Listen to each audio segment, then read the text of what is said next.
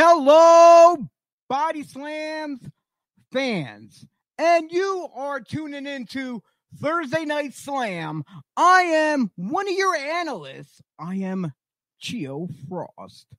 And um tonight we have a very, very special treat for you.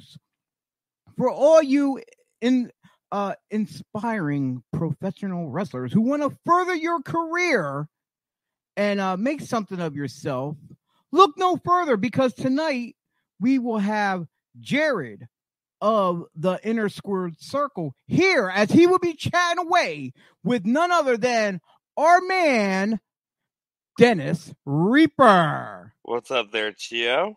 What's up? Oh not man, much, not a whole lot. definitely, Uh, dude. I'm I'm tired. Tired. Yeah, yeah, yeah. We're all tired. Like I know tomorrow I'm gonna have a very stressful day out at work. Uh, but uh, we're not here to talk about work. We're here to talk about professional wrestling and uh, how we can improve the business and then also improve themselves as entertainers in this wild, wacky world that we call professional wrestling. Uh, our other analysts Mikey will be on a little bit later around 10ish, as well as Austin. But let me get the cheap plugs out the way as always. Quick shout out to all of our Devereaux sports teams, uh, podcast teams out there that we pretty much have a show on every day of the week except Fridays at the moment. But I think Pat and them are in the talks of getting that uh, pulled off. So Mondays at 6 p.m., you can check out the Sullivan Squad on Tuesdays, the Old School Show at 6:30 p.m. on Wednesdays, the Combat Misfits at 6 p.m. Thursdays, that's us at 9:05, but starting November 4th, we'll be going bi-weekly. That's right. So uh soak up the month of October for these weekly interviews. So come November after that, every other Thursday, you're gonna have to wait to see who we have on the show and uh to check us out. Uh, like I said, Fridays we have nothing. Saturdays you get to see the old school show at 8 a.m. and uh the Scrapple Boys at 9 a.m. Actually, I think I might have that wrong. I think I might have the old school show twice by accident. But but you still get to see the Scrapple Boys with Austin, who's here tonight, like I said, at 9 a.m. And on Sunday, to round it out, you got the Gobbler Inc. at 9 a.m., the Combat Misfits once again at 10 a.m., and us this coming Saturday, this coming Saturday only at at 11 a.m. We will be here, but starting in uh November, start November 7th will be the first one at 11 a.m. Breakfast and Body Slams will be on weekly instead of once a month. That's right, we'll be here every week to talk about what's going on in the world of professional wrestling. And on one final night, on note, I want to give a quick shout out to our affiliate podcast teams out there. Uh Anthony, Andy, and Brian, all at the Tornado Tag podcast, which was on right before us at 7 p.m. Uh, also, the guys at the 2300 Wrestling Podcast, the two Daves, DB Richards and Sweet Tea referee Dave Keener. And last but not least, our affiliates all the way in Puerto Rico, Conversations de Lucha Libre with Daniel Mercado and Emmanuel Burrows. But you can all three of those shows, you can Google all three, find them on all podcast platforms. You don't want to miss them, any one of them, as well as our Devereaux Sports uh teams as well. You can check them all out if you go to Devereaux Sports on on Facebook, YouTube, Twitch. And for us here at um Body Slams Podcast, you can check out all our shows if you go to our website, bodyslams.pro, where you can, like I said, you can see us on Facebook, Instagram, Twitter, YouTube, Twitch, and as well, not just you can watch our past shows, they're in playlists, so you can see every past show that happened, as well, as well as if you're on the go and you're in your car, or you're running at the, or you're on the treadmill at the gym or whatever, you can listen to the podcast itself on anything like as far as um uh uh iTunes, Spotify, Google Podcasts, and so on. They're all on there. You don't want to miss out. So yeah, go to bodyslams.pro, like, share, subscribe. Uh, don't forget to hit that no that notification button. You know, so you can know when we are on, and you can jump into chat rooms. Uh, make whatever comments you want, ask whatever questions you have. And that's what we like to hear. We like to hear feedback from you, the fans. But I'm going to turn this thing over to our man, Dennis Reaper, as he's about to get this interview underway. Dennis, it's all yours, brother. Thank you very much, Chio. Uh, without further ado, uh, Chio, since you're in charge of the control room, I would like to bring on our guest at this time, Jarrett from the Square Inner Squared Circle. Um, it's an amazing platform for young and up and coming wrestlers, managers, uh, valets, referees, anybody that's trying to get into the wrestling business, or even if you are in the wrestling business and you just want that extra thing, extra thing to help you that's not what you're getting at a wrestling school, and you want to do it on your own. This is where it is. So, without further ado, let's bring on our guest, Jarrett from the Inner Squared Circle. Hey, what's up, Dennis? Th- thanks a lot for having me here on Body Slams, man. I'm looking forward to it. Uh, thank you for uh, you know taking the time away and joining us today uh, or this evening. Um, now, Jarrett, I've I've been a fan, friends with you on Facebook for well over a year. Um, I've been seeing my friends literally been posting about uh, your your platform that you have, the Inner Squared Circle, and then this during the pandemic, I took the jump, the leap of faith because you know for me it's very hard for me to trust people to help me that are not my trainers Mm-hmm. um, and through the internet. So before i even jumped and made the leap of faith I, re- I will say i did reach out to bob evans and asked him and he was like if you don't jump on this you you will you will regret it. He goes you will learn a lot from you. So i did. I jumped on the i joined the uh, live pro- uh, seminar and i jumped in um, and it's literally helping me now with bookings without the pandemic, where I have guys going, "Hey, when can you wrestle?" And I'm like, "Well, let's sit down and discuss. You know, just negotiate the, you know, the time, the dates, the fees, and all that." And it's helping me so much now that I didn't have that help before. So That's awesome, man. That's that's great to hear. I, I appreciate you saying that, and uh, and tell Bob I said thank you as well. Give him my best. I definitely will. Um, so we're gonna kick it right off, real right, right, right with a gut punch. Um, I want we, you know, as what we do with our with our guests is we always want to know how did you get involved with professional wrestling? Okay, cool. Yeah, so we'll just start right there, man. Um, when I was a kid, my grandparents only had like two or three stations on on TV. Like it, it was the old rabbit ear headset, right? So they had the they had the Golden Girls, they had soap operas, and they had like the news or whatever they watched, like at you know during the afternoon. Um, so I'm flipping the channels, and I had to like physically push the buttons, and then I saw the Ultimate Warrior like snorting, and there was like um there was like lightning behind. him. like that's I'm hooked. So like five years old, I'm hooked didn't really look into baseball, hockey, football. I didn't want to learn any of the guys. Like I knew all the wrestlers. That was all I was focused on. So I knew I wanted to do it since I was five. Um, there was a local company called Yankee Pro Wrestling in Fall River, Massachusetts. I used to go there as a kid. My parents would take me there all the time. Um, and then I started showing up like 16 years old. I couldn't get trained but I'm like, I'm going to do that. So I kept showing up, asking to set up the ring. They're like, okay, kid, fine. My mom would embarrass me, be like, okay. And like, he, my mom would like tell the promoter that I couldn't eat certain foods on Friday because of my religion and stuff like that. I'm like, mom, oh my God, you're embarrassing me. Right. But I'd always be begging the guys. I'm like, hey, could, you know, if you're a bad guy, feel free to hit me. Like, I, I know I'm a kid, but I'll, I'll fall for you. And like, okay, kid, fine. So I take the jackets. I'd be the ring crew security guy, you know, 16 years old heels would punch me in the face, and then before the show, every now and then, uh, they would train me in the ring how to do it. Um, but then what ended up happening? Eventually, they had a school in New Bedford when I was old enough to actually drive there on my own. You know, I had a learner's permit, but I drive there on my own, and I broke in. You know, 16 years old, going to, going to train in there. Okay.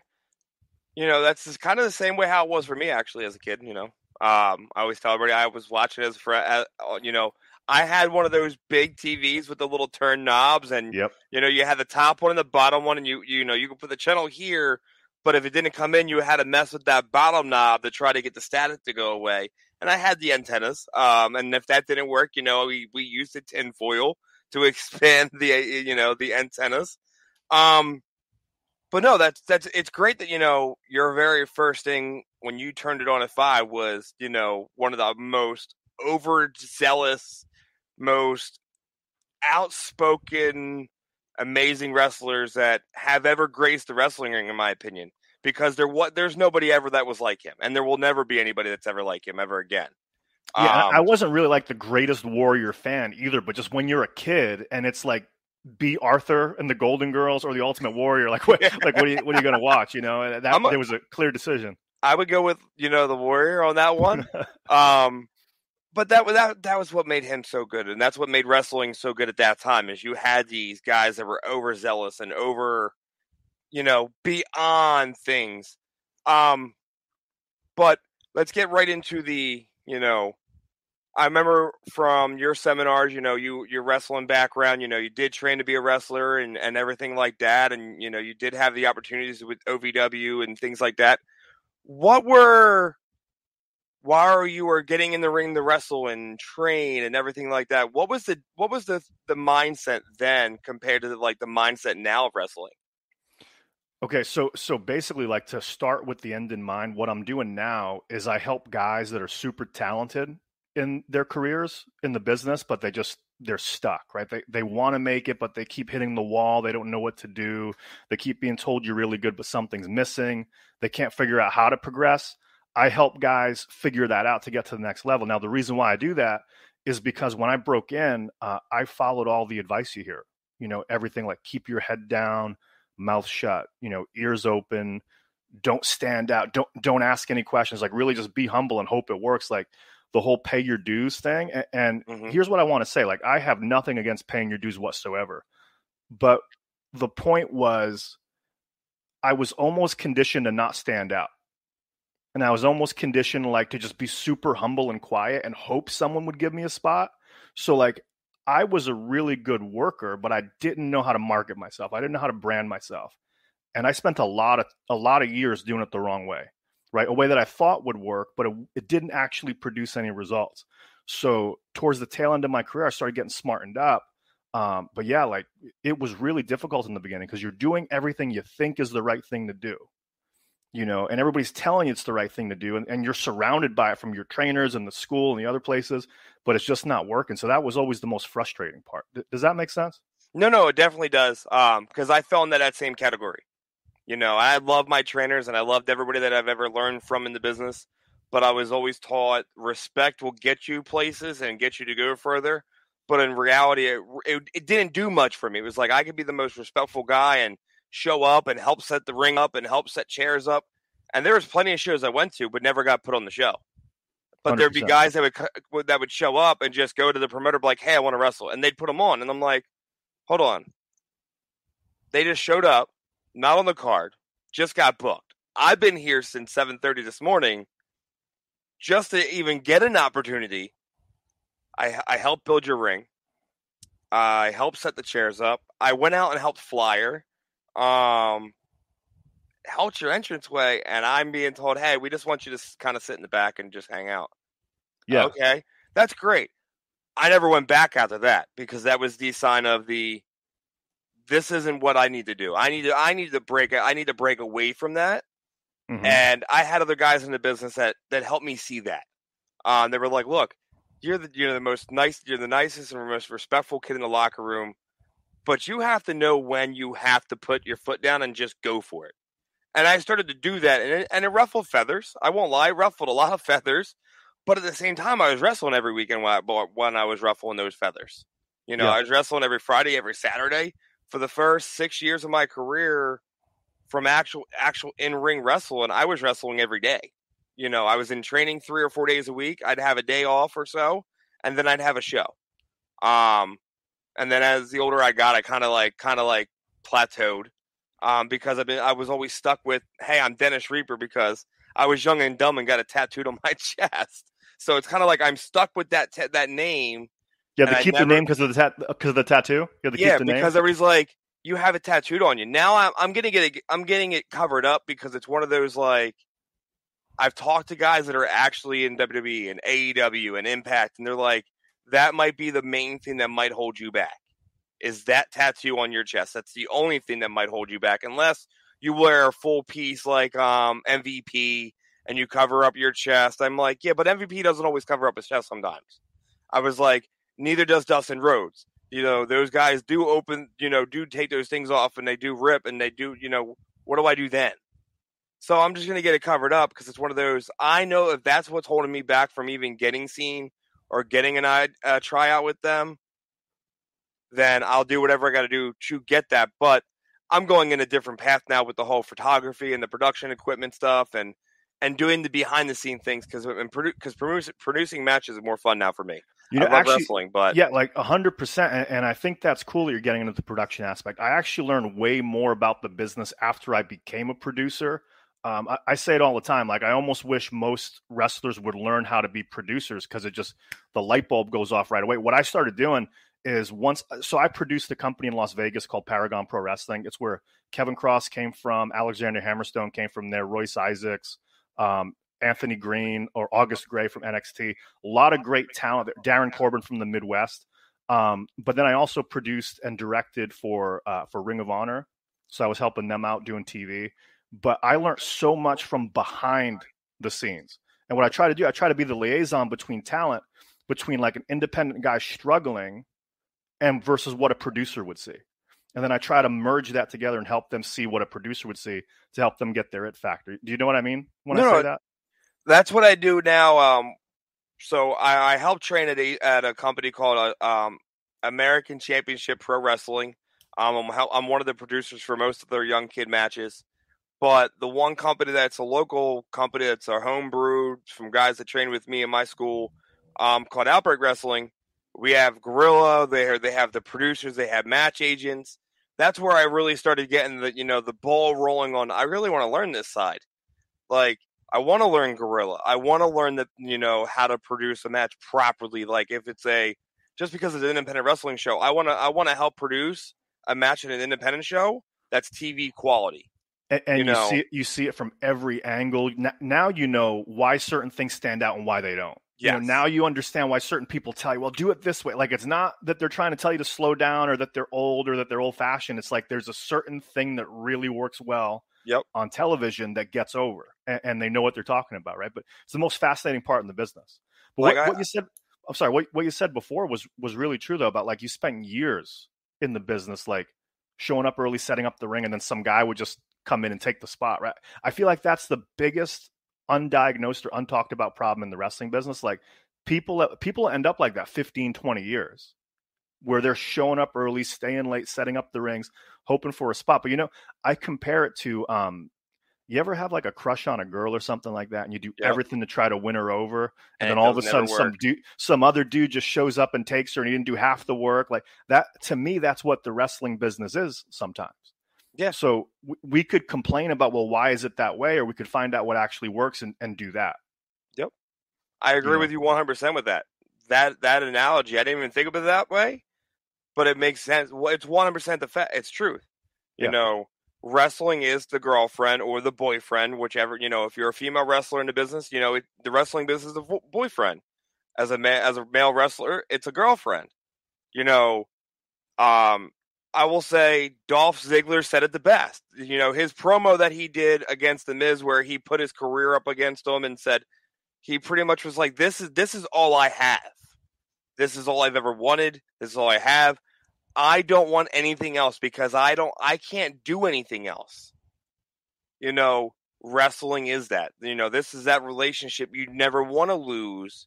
Um, that you want to give everything you have and do everything the right way and make everything done the proper and correct way, respectfully sometimes it doesn't work that way in wrestling. You know, it's it's a relationship, but it's not a real not it's not like me and my girlfriend relationship. This is a me and my business relationship. You know, some guys don't unfortunately don't look at wrestling as a business. They look at it as a this is a hobby because you know our friends my friends and family joke and make fun of me because of it because it doesn't pay my bills. But if you treat it like a business, and, and that's how I treat it now. I treat it as a 100% a business. This is a multi million dollar business, whether I'm making $40 or making $100,000. Um, if, pe- if more younger guys would treat it as a business, they'd be more successful a little bit because they'd be treating it like it's a real life nine to five job instead of a one day every weekend. Hundred percent, Patrick. I, I, see your question, man. I'm, I'm going to answer that in, in one second. Um, but but to go back to what you said earlier, you said a lot of wrestlers, um, you know, basically what they do is they love it so much, and this is like their everything. Right? It becomes your identity. Like it's not it's not a hobby for some of these guys. Like I am a professional wrestler, is what yep. they say. Like it's who they are. So if they're not making it or they don't make it, that well, who are they if they don't have wrestling anymore? You see it all the time. But I also think that's the problem because they want it so bad that they're afraid to mess up. Yep. And because they're so afraid to mess up, they won't take chances and they play really, really close to the chest, close to the vest. They they become humble. And instead of making a bad impression, they actually don't make any impression at all. And that holds them back, right? So it's almost like with that girl analogy, right? The nice guy that shows up every day, you know, does her homework for her, takes her out to dinner, buys her flowers. She'll keep him around because he's always there but the guy that gets her is the one that isn't afraid to lose her that's not afraid to kind of like tease her a little bit right or or he doesn't really need her but he wants to be there's a difference there you know what i mean that, that's what we have to do in wrestling mm-hmm. like 100% um you, like i said and this is why i wanted to get you on the show because from the platform that you have presented me you know and a lot of other professional wrestlers and and people in the business like the platform that you provided like is helping us get get past these you know little hiccups that we have in our career to over to surpass that. And it's great because without that you know we would have that problem you know i wish i wish this was around when i first broke in i won't lie i've been doing this for almost 14 years um and now it's like i'm in my 13th year and it's like i'm glad i found it you know because you know before when i first started i was on a roller coaster i was on a high I was like, I had tell, I had people tell me my head was this big because of the fact that um, I was booked all the time. Some people said it was because of my trainers. I thought it's because I was doing good work in the wrestling ring, or or other, or because I was showing up and I was doing it the right way. It didn't matter to me. I just wanted to wrestle, you know. And then I lost my way, and that was my problem. I lost who I was. I lost my identity. I was just that guy that was. I worked at a gym in the morning, and then I showed up and and you know did that and then I went back to my nine to five and just didn't care. And then I, I lost a love for it. And then I, I found it again. But now I'm 13 years in. Now I just want to help people get better um, behind the scenes. And that literally at a show I was with Chio at, I literally was taking ringside photos and doing commentating at the same show. And I had wrestlers that were wrestling asking me what I thought about their matches. What did they do wrong? And that's what they and that's one thing I was always taught. Never ask what we did right, always ask what we did wrong in the ring. Because you can't fix what you do right. You can only fix what you did wrong and fix mm-hmm. the mistakes. You can't fix it. Hey, I did, you know, that I did that moonsault perfect, right? Well, yeah, but that's not what you should be worrying about. You should be worrying about the technique that you just provided in the ring because the technique was off. Mm-hmm. You know, you know what I found is really helpful, which I use with a lot of talent in Vegas, especially because um, I feel, especially when I was when I was working, I would ask for advice, and my trainer would be like, "That was the, that was a shit," right? Like they'd always say stuff like that, or they'd they'd bury me, or it was always like negative and one downsmanship. Um, what I find a lot of times is wrestlers start to get paranoid, or they don't know who to turn to, or they don't trust because everybody's out to just bury them, right? So what I would do, I would watch matches and I would always say, well, here's what you're doing really well, first of all, because if they don't hear it, what I found is they don't know to keep doing it. So I just go, hey, here's something you did really, really well. So keep doing that. It worked because of this. So, like, if they did something, I tell them what it was they did and what specifically they did so they can keep doing it. And I'll go, well, here's a way you can get even better. And then I'll show them the thing that they need to to work on, right? But I would always point out what they did the right way so they could at least mm-hmm. keep doing it. Does that make sense? No, no, no, de- absolutely. Um, it's good to hear positive feedback. Like I love hearing positive feedback, but I always want to know what I did wrong 1st mm-hmm. Um, just because like in my mind, when I get done a match, I know if I did stuff wrong or if I knew the match wasn't that good. Like I'm already hitting myself over the head with it. So I'll go right to the, the main vets of the company of the show and going, what why do I feel like my match wasn't good or why do I feel like I didn't do that good? you know, and now that's the aspect of a lot of independent wrestling companies up in Pennsylvania. Um, and we have those vets that literally, I, what I love is they'll say they, they literally do what you just said. Like they'll tell you in the very beginning, here's here's what was bad, here's what didn't work for the match, and here's why it didn't work. But here's what did work for the match, and here's why that did work. Um, because back like uh, like you said, you know, before I like you said you got you were getting hit over the head and buried because that's how it was for me in the beginning. Like I would get done a match and I'd have guys go, "Dude, you look like the drizzling shits. Like your forearms were look like crap. Your kicks were trash." And I'm like, or, or, learn how to work, and they don't even tell you what that means. And I'm like, "What do you mean my forearms and kick look bad? Like what what was wrong with them? Like was it the form? Was my execution bad? Was my was it too fast, too slow? Like, what was wrong with it? And that was the thing. No one would tell you what it was. They would just said it was it would look like crap. Well, yeah. thanks for not telling me. And then finally, I had a vet tell me. They go, look, when you're doing things, you need to make it look a certain way, and it has to look this kind of way. I was like, okay, cool. Can you show me? I legit would call the if you're going to tell me I'm doing it wrong, then show me what I did wrong. Do it to me because I'm more of a hands-on learner. I'm not the you can verbally tell me things, but I also want to see it in person for me to really pick it up. So if I see what I did wrong and then you show me how to do it the proper way, I'm like, okay, cool. Now I see what you're saying and why mine looked horrible. Um, and that's the thing that training now these days, I wish had that. There is some schools in Pennsylvania, um, and in New Jersey that have that that that that expertise to help people like that. Um, that have been around. One of the schools been around for a long, long time, which is the Monster Factory out of you know out of Paulsboro, New Jersey. Danny yep. Cage is running it. That you know was the Larry Sharpe School originally. Um, they've been around for years upon years because they know what they're talking about. You know what I mean?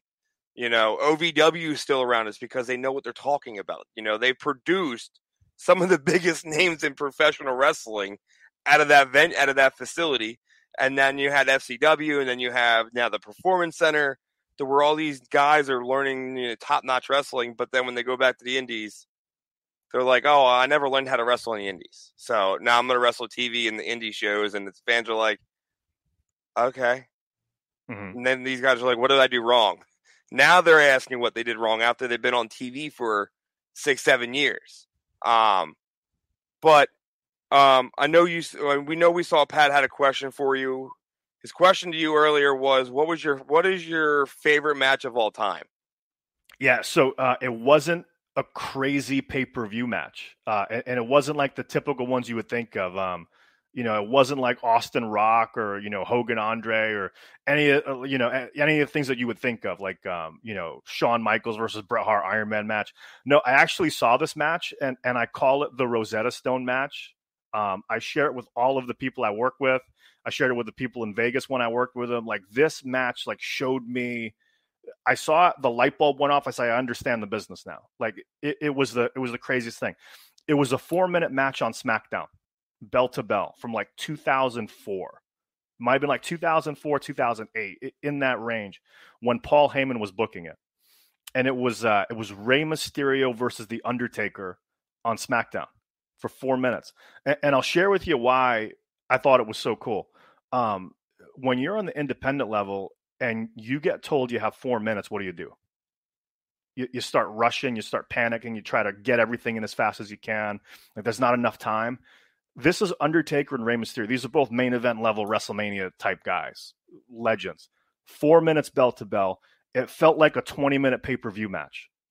They didn't rush. They took they took their time. But what they did, the entrances was like a minute for Undertaker's entrance, a minute for Rey Mysterio's entrance, and then they had literally from bell to bell about four minutes. They hit all of their stuff. So basically, like they they started it off. Uh, Rey Mysterio drop kicks Undertaker. Um, Undertaker goes over the top rope. Rey Mysterio goes to do a dive. Undertaker slides in, gives him a big boot, first move of the match. That's one of his signatures right there, right? So, bam, first 30 seconds of the match, Undertaker hits the big boot. Now Rey's down. So now Rey has to get up. Rey does something. He reverses it into like a hurricane or one of the things that he would do. Yep. Bam, he hits the 619 right away. but they took their time. They didn't rush it. So then Rey goes for the West Coast pop. Undertaker catches him in the last ride. Bam, one, two, three. But you would have never guessed it was four minutes bell to bell. Clean finish in the middle. Uh, everybody got themselves over. I go, oh my God, that is what wrestling is. If you can just figure out a way to do that, but make it 20 minutes, 30 minutes, an hour, it doesn't matter what else you do, just you just stretch it out. But that's the basic framework of how wrestling works. Um, if you guys want, I actually break it down. Um, feel free to email me or go to the Facebook group that we have. I'll, I'll put it there. But my but my email is inner squared circle at gmail.com, or you can go to facebook.com slash groups inner squared circle. I break the thing down, like I narrate it. So if you guys want to see it. Oh, that's um, I, and the thing is, I remember that match. Yeah, I'm a huge Undertaker fan. I will say it. I don't care. We're we're all marks in the wrestling business. We all watched it. We all have our own favorite wrestler. You know, if we weren't marks, we wouldn't want to wrestle. But Undertaker was always that guy that always got me intrigued in professional wrestling just because it's guy comes out as the Undertaker and just slowly walks down a ramp and everybody's like losing their mind because of this. And then I saw him wrestle and I was like, what the hell did I just see? Like, and then, you know, you had Paul Bearer with, you know, the urn and everything he did was always good you know, character wise. He, I, I could believe everything he did. You know, the fact that your one of your favorite matches is that that wasn't a pay per view. My non my favorite non pay per view match was Hart, Jeff Hardy versus Taker. There you go. What? Why? What made it? What made it that? It, it was it was the David versus Goliath. You know, Taker. You know is facing this new kid. You know, well, a young kid at the time is how I looked. It was like the new kid of the of the of the, of the block, and he's facing the big bad alpha male dude of the company of the, of the block, and he wants to earn his keep. He wants to earn the respect of you know of the big guy, and he doesn't give up. He's not giving up. He just keeps coming back to take this beating of a lifetime. And I think the match was only like six minutes, maybe seven. Yep. Um, that's it. And I, I really, I don't think it was long at all because the match that you're talking about, it's almost the identical to the Jeff Hardy and Undertaker match. It wasn't a very long match. It was on SmackDown too. Was this the ladder match or was it was it just a normal match? I think it was just a normal match. I got to check it out now. Um, I don't think it was a ladder match at all. Because I remember watching the one that I was telling you about, and, and, I had been producing at the time. I was actually timing it as a producer to see like when they hit certain things, how long they actually had. I was like, I was amazed.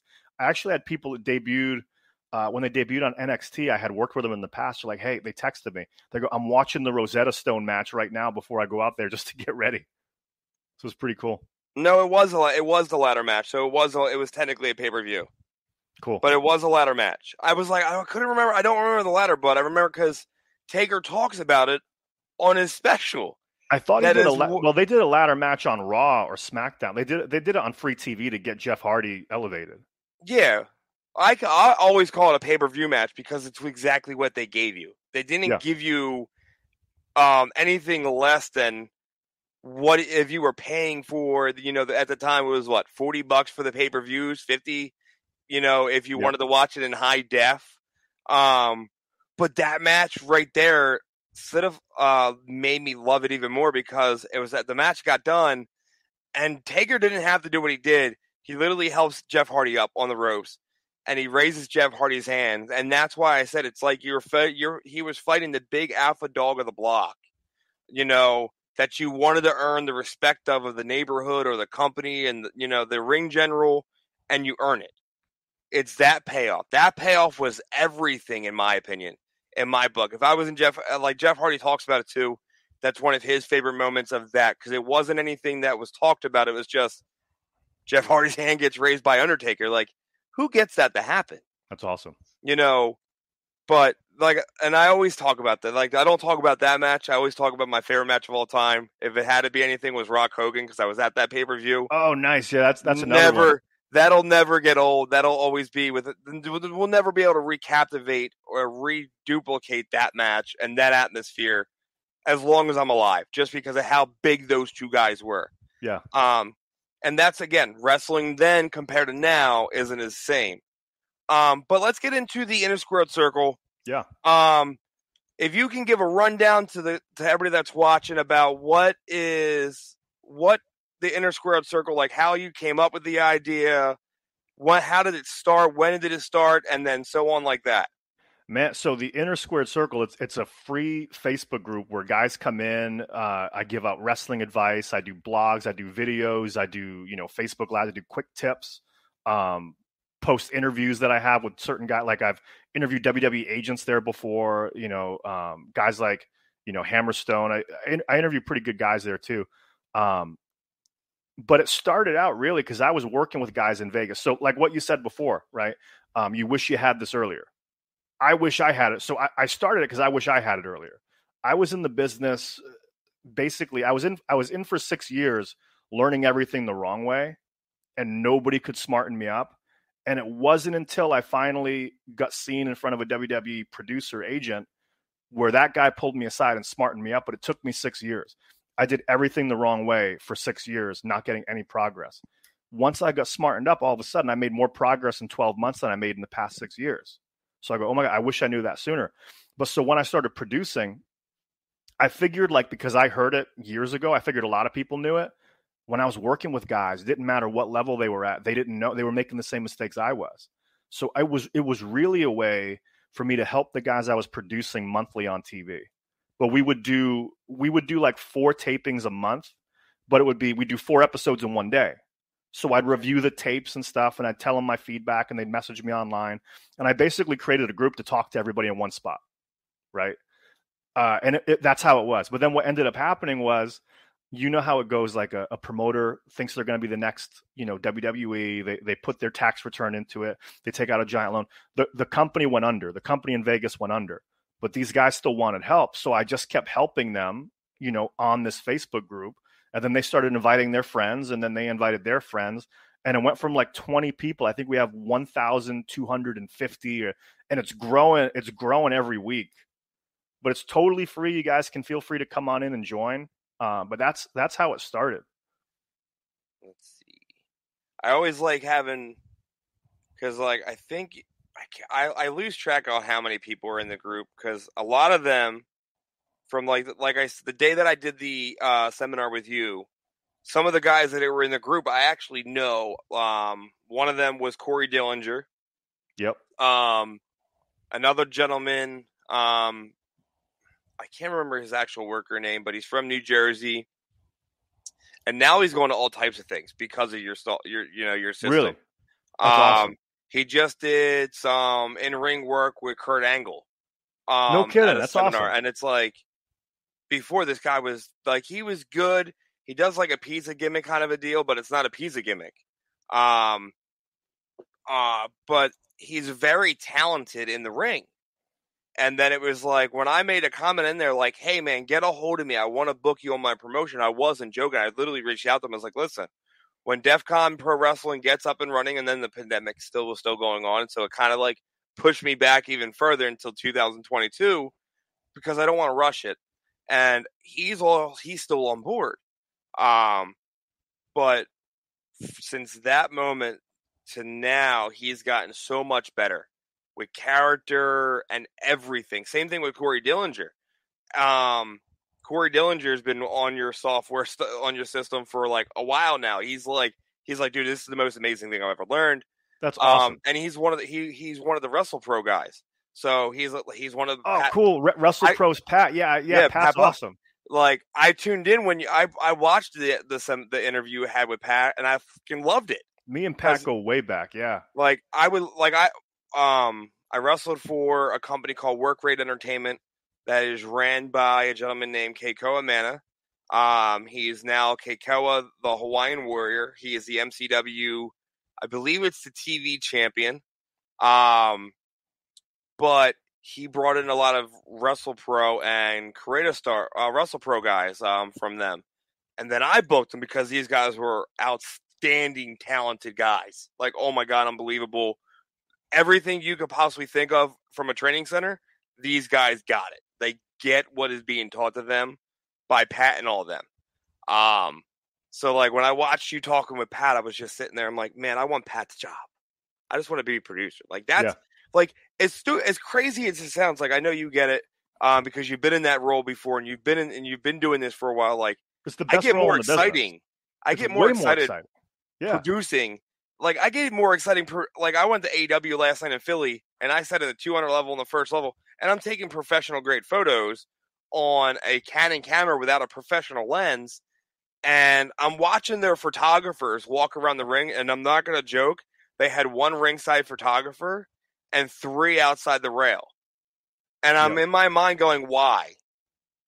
Why would they not have two ringside photographers and and having two roam around the facility? Um, that's just my pers. That's just my personal opinion. You know, you know, you never want to miss that those shots. Yeah. Um, and that photographer never really moved. He stayed in one corner. You know, and when I go to WWE shows, like I watch everybody. Like I was watching how the producers were, um, the sound producers and the t and the camera producers were like working with their guys, and I'm just dying watching this because I'm like, this is amazing.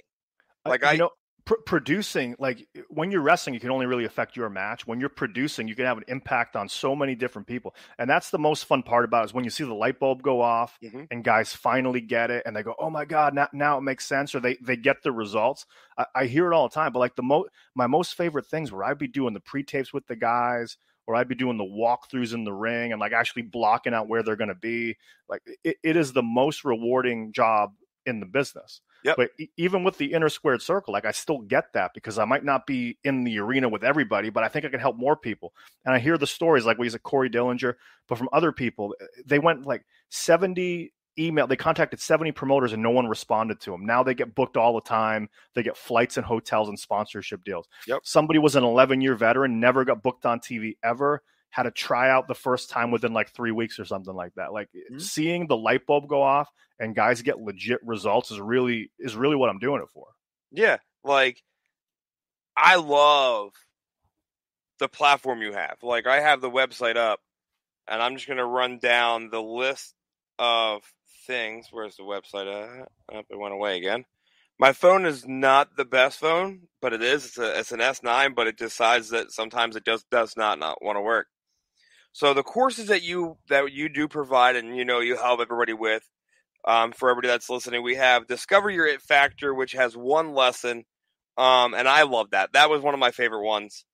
Um, we have the Superstar Academy, which has 57 lessons, guys. 57 lessons. Um, I'm not going to go into the details because I know if Jared has a seminar coming up, I would absolutely have you guys tune in for that seminar and let him explain it to you guys, including he'll explain it today. We have the double your bookings. We had my favorite one of them all. The way the this is what caught me by the caught me the, the join in was booking emails that don't suck. yeah. And when you explained, when I thought what booking emails don't suck, I'm like, oh, what do I need to make a new email name and you know, and that, and it was more in depth than I was expecting, and I was like, Yeah. oh, I didn't think of it that way. Now I get what you're saying. Like, don't send a four page essay. You need to get down to the nitty gritty, and it needs, you know, the longer it is, the less they're going to even read it. Oh my god, Um, yeah. I- like- I, mean, when I was when I was booking or when I was doing the production, I'd get the emails. They would forward all the emails to me, and and there's certain you would just tone you just tune out after a certain amount of time because they all look the same. Believe it or not, everybody's email is the same. Yep. Which is crazy. But what started happening was I, I was working with the guys in the group. They go, "Hey, can you help me one on one?" So I start helping guys one on one, and then what I find out is you think everybody has a unique problem, right? But the funny thing is, it's all unique, but they're all saying the same thing in different words. So the first one was like, "Hey, I'm a great worker, but I'm not getting any bookings." So I would start helping. One, one guy went from like he had a totally empty calendar. His name is Darin Corbin from the Midwest. Mhm. Totally empty calendar. He went to book. He went to being booked out a year in advance, um, and he had to take deposits up front to fill his calendar and make sure he secured the dates. So I go, okay, that's working. Whatever I told him is working. So I go, let me make a note of that. And then somebody else had the same problem. He's the guy I told you about. 70 different promoters told him no. And then he flipped it around. Now he gets like everyone tells him yes. And now he's getting flights, hotel sponsorship deals. I go, okay, the same thing worked for a different guy. So I go, what if I just started making that like a system and I go step by step through what I did for these two guys and put people through? So that's the double your bookings thing. Yep. Right. And then it would be, okay, cool. Well, how do I write these emails? I go, I used to get all these emails. They were terrible. So let me share with you what I would do. And then I did that. and then people are like, hey, well, I'm getting bookings or I'm, I'm able to get in touch with promoters, but I still don't have a character or a package. I'm still a generic guy. So then I get into, well, well, how did I teach guys when I was producing? Well, I teach them to discover their it factor, create their character. So then I created that as a system, you know, and I just started doing it from there. Yeah, like that that and that's what um my biggest issue was back when I was I like I said I wish I knew about it more was my email issue. Um it wasn't that I didn't know how to get bookings, I just didn't know how to do it a way to where I would draw the attention of the, of the promoter or the booker to be invested in me, you know. And you know, over time, I figured out ways that worked and what didn't work, and then the the booking emails that don't suck does help, and not just for the wrestling way. For my production company, like I bought Sling Studio. I wish I would have went with a different version and not Sling Studio, but I have a professional grade production equipment stuff um, without the high end cameras because that's my next step when I have my loan. But this has helped me get bookings for my production and and yep. so and doing the photography like I'm doing a lot more than just the inside the wrestling portion of it. I'm using it to benefit in a business standpoint.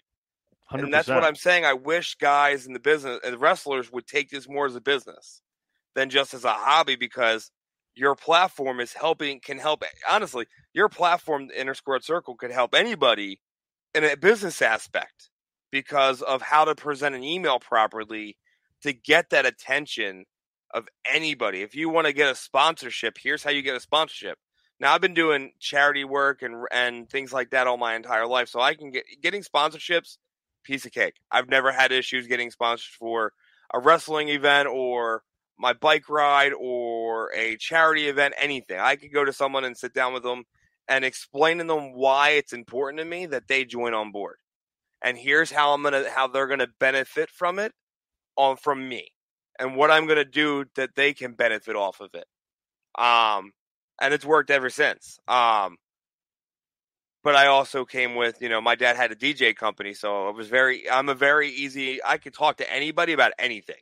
Um I don't have that stage fright of here's your microphone, kid. Go out there and talk in front of, yep. you know, 500 people. Great. What can I say?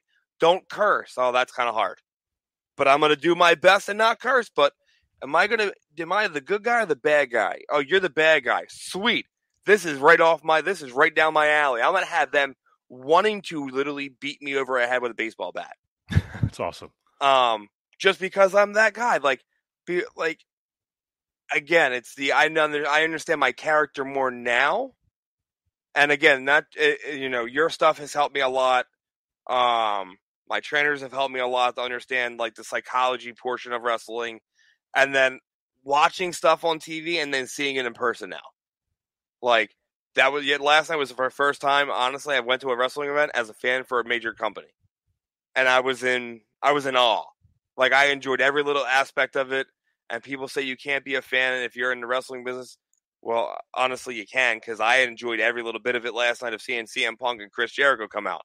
Um, but it was also to see how they do their stuff. Like they did two tapings in the very beginning, and then they went live, and then they did another taping afterwards.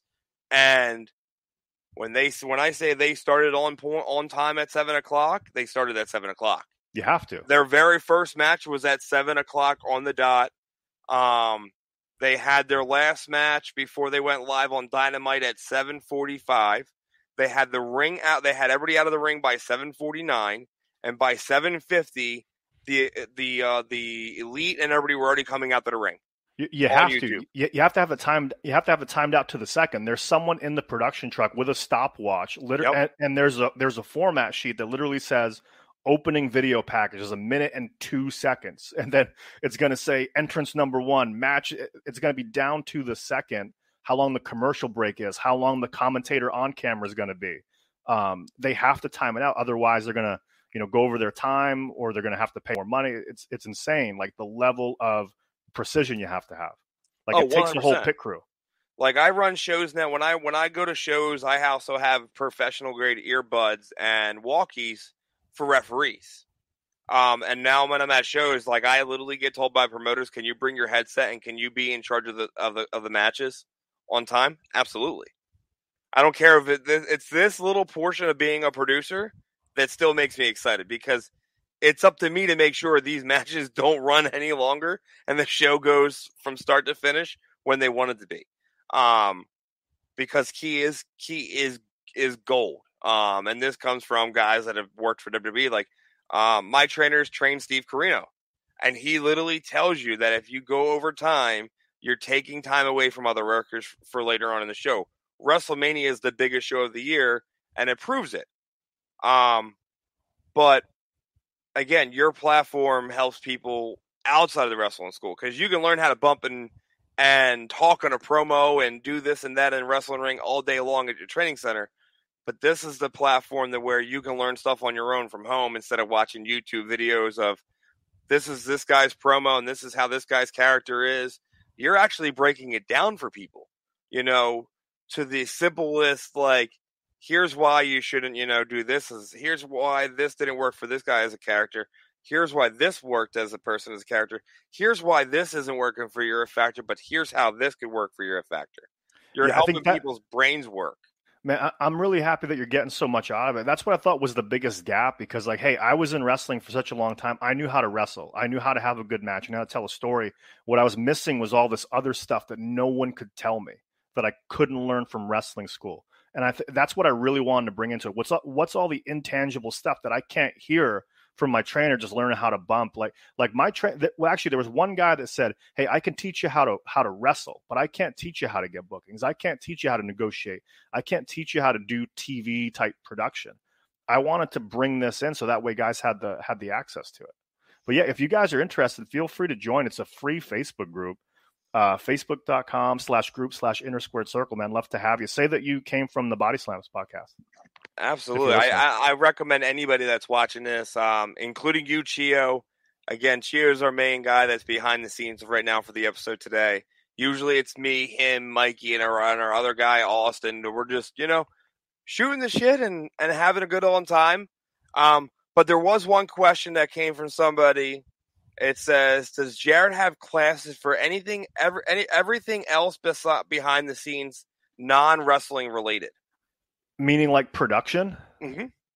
I, I haven't I haven't done it yet because uh, I didn't think there'd be a big enough demand for it. But you know, that's actually one of my favorite things to talk about was producing, how to do the cameras, how to set it up, how to make the show look a certain way, what I would look for. Um, I didn't think there'd be enough people that wanted to hear that. So what I focused on was wrestlers, you know, um, character development, confidence in the ring, in ring work, bookings and marketability, uh, charisma and promos. But if that's something people would like to hear more of, I'm sure I could put something together in, in regards to production. Like I know definitely, I would definitely invest into that as well. Um, because I think it would help as a wrestler as well. Because if you think about it, as from a wrestling standpoint, you know, if I had the the knowledge of how to produce matches then and how the camera where where the cameras are and why I need to work a certain angle at this way than that way, I would have been so far off with my my videos of matches that would have been TV quality. I probably would have wrestled on TV by now. Um, because I would have made sure they, they everything I did was quality of TV. Now I do. Now I know, hey, here's my roam cam, that's my hard cam um, and I got to focus on my hard cam. But when I do things that are not facing the hard cam, I make sure that roam camera is getting me every time. Um, um, and that comes from Steve Corino. Know where your cameras are. Know where you know where you are in your ring. Um, whether it's for a promo, whether it's for just a 30 second vignette, like you come out of the ring and you don't even say anything aka Chris Jericho, when he came back and just ran around the ring for two and a half to three minutes just screaming. You know, I won't lie, I hated it, but I loved it at the same time. I was like, I wanted them to freaking talk. That's all I wanted to see them do. I wanted them to talk, but I didn't get it at the time. And someone goes, You didn't get it. He didn't have to say anything. He just had to show up and run around the ring like a nutcase, and the place went nuts. And I'm like, I didn't think of it that way, actually. He goes, but he stopped every time he got towards a roam cam. He stopped and looked at the camera, looked around, screamed, and ran around some more. He would always find that camera and make sure that the people at home saw him. not just in the venue. They go, and that's what my trainers were always pushing into my brain was the he knows his character, he knows his it factor, he knows what level he needs to be. If he, if he needs to be up here, he can be here. But if he needs to, he can bring it back down here to be in the neutral spot, or does he need to bring it down a little bit to where the fans aren't always hype and they're down and quiet until they hit that roller coaster drop again? Um, yeah. and and that was what you know I learned from them. Um, a, a, lot of veterans look for footwork to see if someone's good or not, and, and I think that makes sense. I always looked for do they know where the cameras are? Yep. And if they could do that, I'm like, okay, they're they're a pro. Like if they could figure out the cameras, they were a pro. Yeah, that, and that's the thing. Like when I go to shows now, I get yelled at when I ask the promoter. I was like, "How many cam- cameras do you have?" They go, "What do you mean?" Well, for filming, do you you film your mat? Do you film the shows? He goes, "Yeah," but like, well, how many cameras do you have? He goes, "Oh, just that one right there." That that one that looks, uh, uh it's a webcam.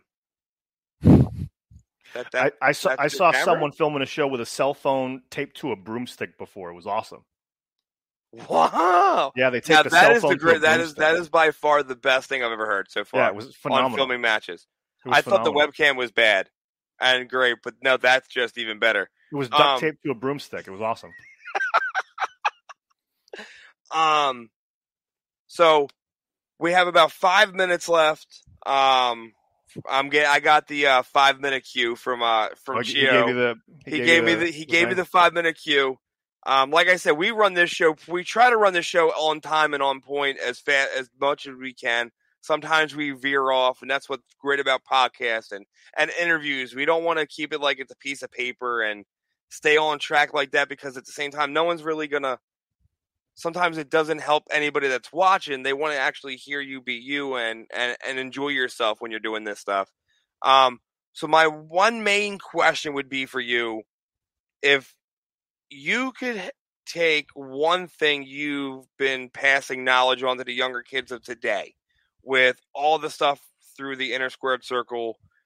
What would you um how what would you give yourself advice to you say 20 years from now or uh, 20 years ago when you were starting in the business? Like, what advice that you've given now to help people would you've given? Would you want yourself to have then? I'd say a couple things. First of all, I'd say the most passionate and talented wrestler doesn't always win. It's the most marketable wrestler that wins. I would also say get in the best shape of your life. I didn't take physical fitness or, or the way I looked seriously until I was like six years in. Um, and the other thing too, they always say perception's reality, right? So we take that in and we go, okay, that means my character, my gimmick. What that means now that I'm older and now that I've experienced some life and now that I've seen some ups and downs in wrestling, perception's reality, but it's what you perceive yourself to be, right? So like if you walk in and you are timid or afraid or not sure of yourself or think you might not deserve to be there, uh, the promoter is going to feel that energy from you so it's not like a lot of people think confidence means being dominant or being uh, aggressive or, or being like a, like a jackass or something like that.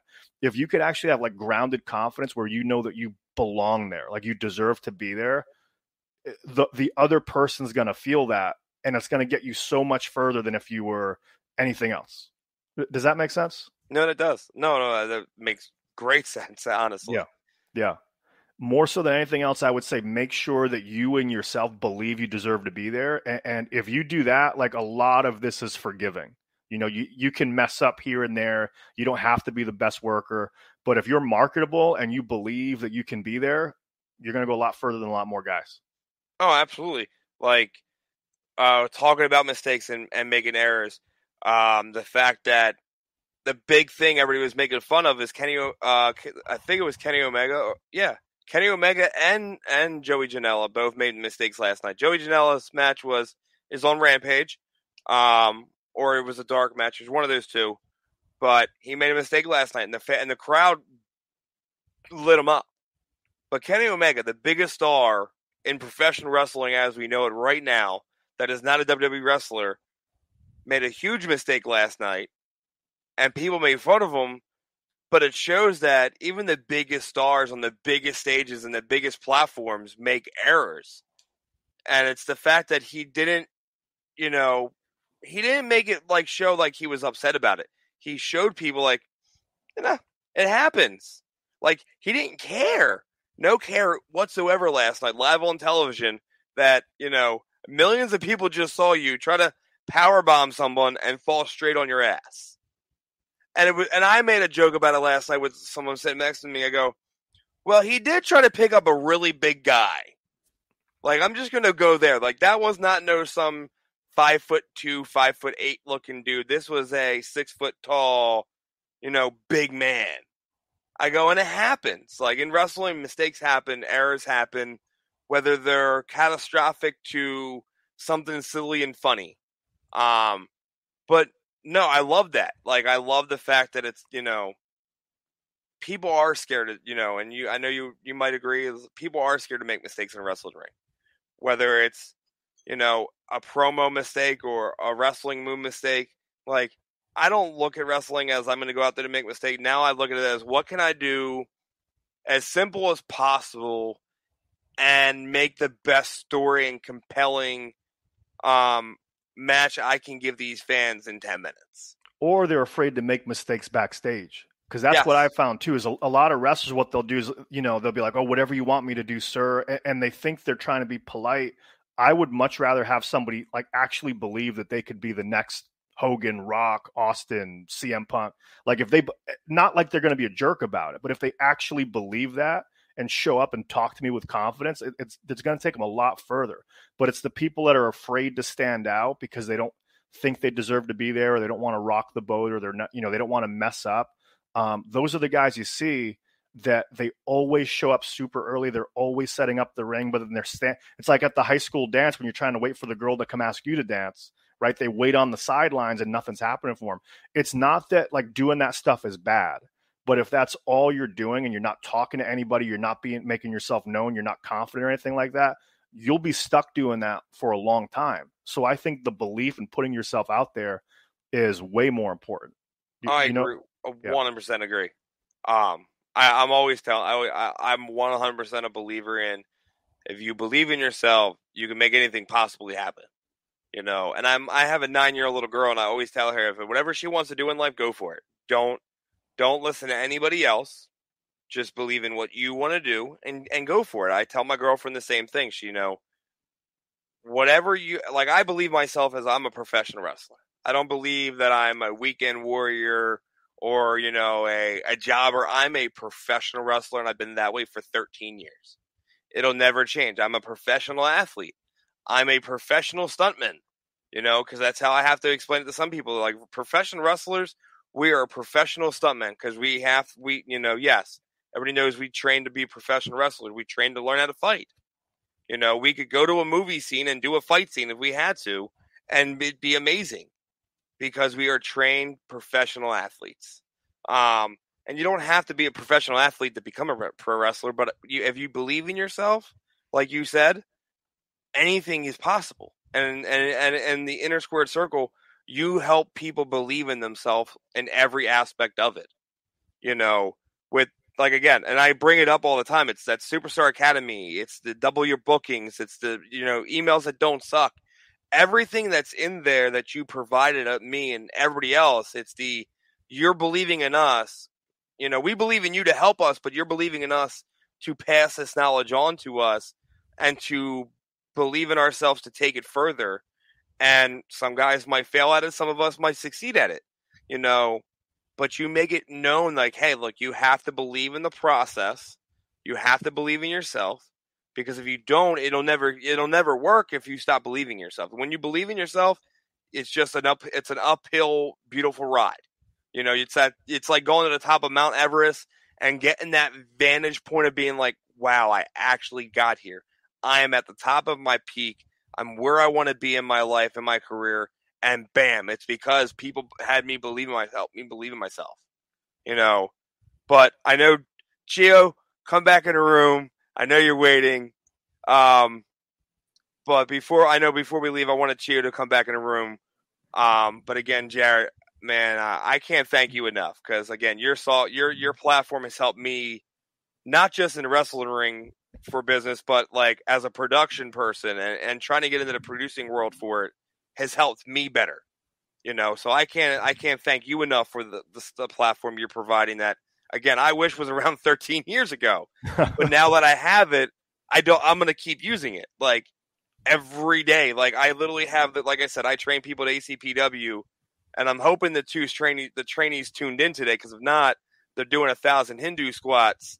Um, but I know one of them was 100% already going to be joining on the, the, the system and the platform because he wants to get better because he's having issues figuring out his his character and we can provide him with all the information we can possibly help him with but he also wants to learn how to do it from another person's perspective that he doesn't know um so i know awesome. he's looking to join in because he's looked at some of the stuff that i've done through the platform and the, the system and he's like i'm in he's sold now it's just will he pull the trigger, and I'm hoping he does. Awesome. Hoping all of my students pull the trigger because if I benefit from it, they will benefit from it, and, I, and it would be good. I appreciate it, man, and that, that's what makes me do it. You know, because uh, you know when I'm doing this stuff every day, I'm like behind my phone, behind my computer, like typing stuff. Sometimes you don't see the results. Like I just think I'm putting it out there, and no one's listening. Do you know what I mean? But like hearing the results, it, it, it's awesome. Keeps me going a little bit. And yeah, man, if uh, if you even want me to help you guys out at the school or something, I can do a seminar, Zoom, something like that. But okay. yeah, really, uh, really appreciate you guys having me on. Um, for sure. Thank you, Dennis Chio. Appreciate you, man. And yeah, I just want to say I, am sorry for cutting you off. I just want to say thank you. Uh, I was the one who actually made the comment to Dennis uh, in the chat about uh, do you have any other classes besides wrestling, uh, wrestling related as a wrestler? Uh, because be- between Dennis and me working behind the scenes constantly trying to help other promotions get better. Um, I have like a 27 year career in in the business. I'm I'm 45 now. Um, I I I had I had at least three years prior because in in in in Pennsylvania you have to be 18 to wrestle. So I I got around the business when I was 15 years old. So I had a I had the opportunity to uh, watch and study the do's and don'ts as I within those three years before I even had my first match. So from the learning tree, as as everybody says, you need to sit down with the old school wrestlers. They'll teach you this and that, and which I was very very fundamental uh, to to have that on my side uh, with, with with learning guys who learned from uh, like Jeff Gripley. He learned from Larry Sharpe and the Monster Factory one was mm-hmm. his. I learned from Damien Kane, which learned from Killer Kowalski. They actually da- da- Damien Kane. What a lot of people don't realize, it's not talked about as much. He has uh, uh, a hand in uh, molding Paul Heyman to what he is today, but it's not talked about a lot at mm-hmm. all. So and and like and and I praise him every day because because what I seen him doing then, and now he's about to come forth full circle one more time. He's about to get back in, into the business, and and I thank him all the time because now when you said about the school and stuff, uh, I didn't mention this to Dennis, but um, I have a lead on a building that uh potentially maybe school type venue to run shows as well, as well as have everything just set up and stay production and everything. So I'm waiting to talk to the people, see the building, find out things. And that's something where I would love to have you come in, Jared, and and and share your knowledge, like the do's, the don'ts, what's right, what's wrong, how can we better ourselves, uh, even when we have other, and at the same time bring other talent in for seminars, not just for production, but for but for wrestling related bookings and everything that you put out there. Which what I'm going to do is your links. I'm going to take them. I'm going to put them on our bodyslams.pro page, which when you go to our page, we have two sections. One's for podcasts and one's for everything else. Uh, the the everything else section, that page is similar to what you're doing. Uh, what what it is, it's it's given the boys and girls uh and promoters of stuff that they need as far as I don't advertise wrestlers at all because there's many a million of them out there in the world. I just advertise ring announcers, commentators, referees, gear makers, people who uh like boots, masks, what whatever, uh people who make music. I try to give them everything else but the wrestlers so they can reach out and see uh what they're missing out on uh and, and whatnot. And I'm still trying to, to grow it a little more. And also I have some other people who do seminars. I have them linked up. And as well, like I said, I'm I have uh Bob Bob Evans on there too as well. So you will fit in perfectly for in our in the education section to help guide these guys that are out Very there cool. and who and who are aspiring. So Awesome. so that's what I'm gonna do. I'm I'm gonna put you out there. I'm gonna plug the hell out of you. Thanks, Uh, Gio. I, I appreciate that, man. That's awesome. uh, yeah, uh, you can go there and uh, you can be uh, well, everyone can go to your page and put in promo code Body Slams or whatever. no, I'm just kidding. I'm just kidding. But yeah, uh, thank you very much. Um, uh, I appreciate. And one of the things that did stick out to me is when you mentioned about uh, knowing where your cameras are, uh, because that happened me several times where like I, I was up north, I got busted out of nowhere. It wasn't even planned, and they're running out there with with with towels and stuff, trying to cover my head, trying to cover the blood, and they're asking if I'm okay. The first thing I asked was, "Where's the camera?" And they said, "Behind you." And I just turned around with a big, big grin on my face, and I put put that shot because at the time I had uh uh dyed blonde hair, so it looked beautiful.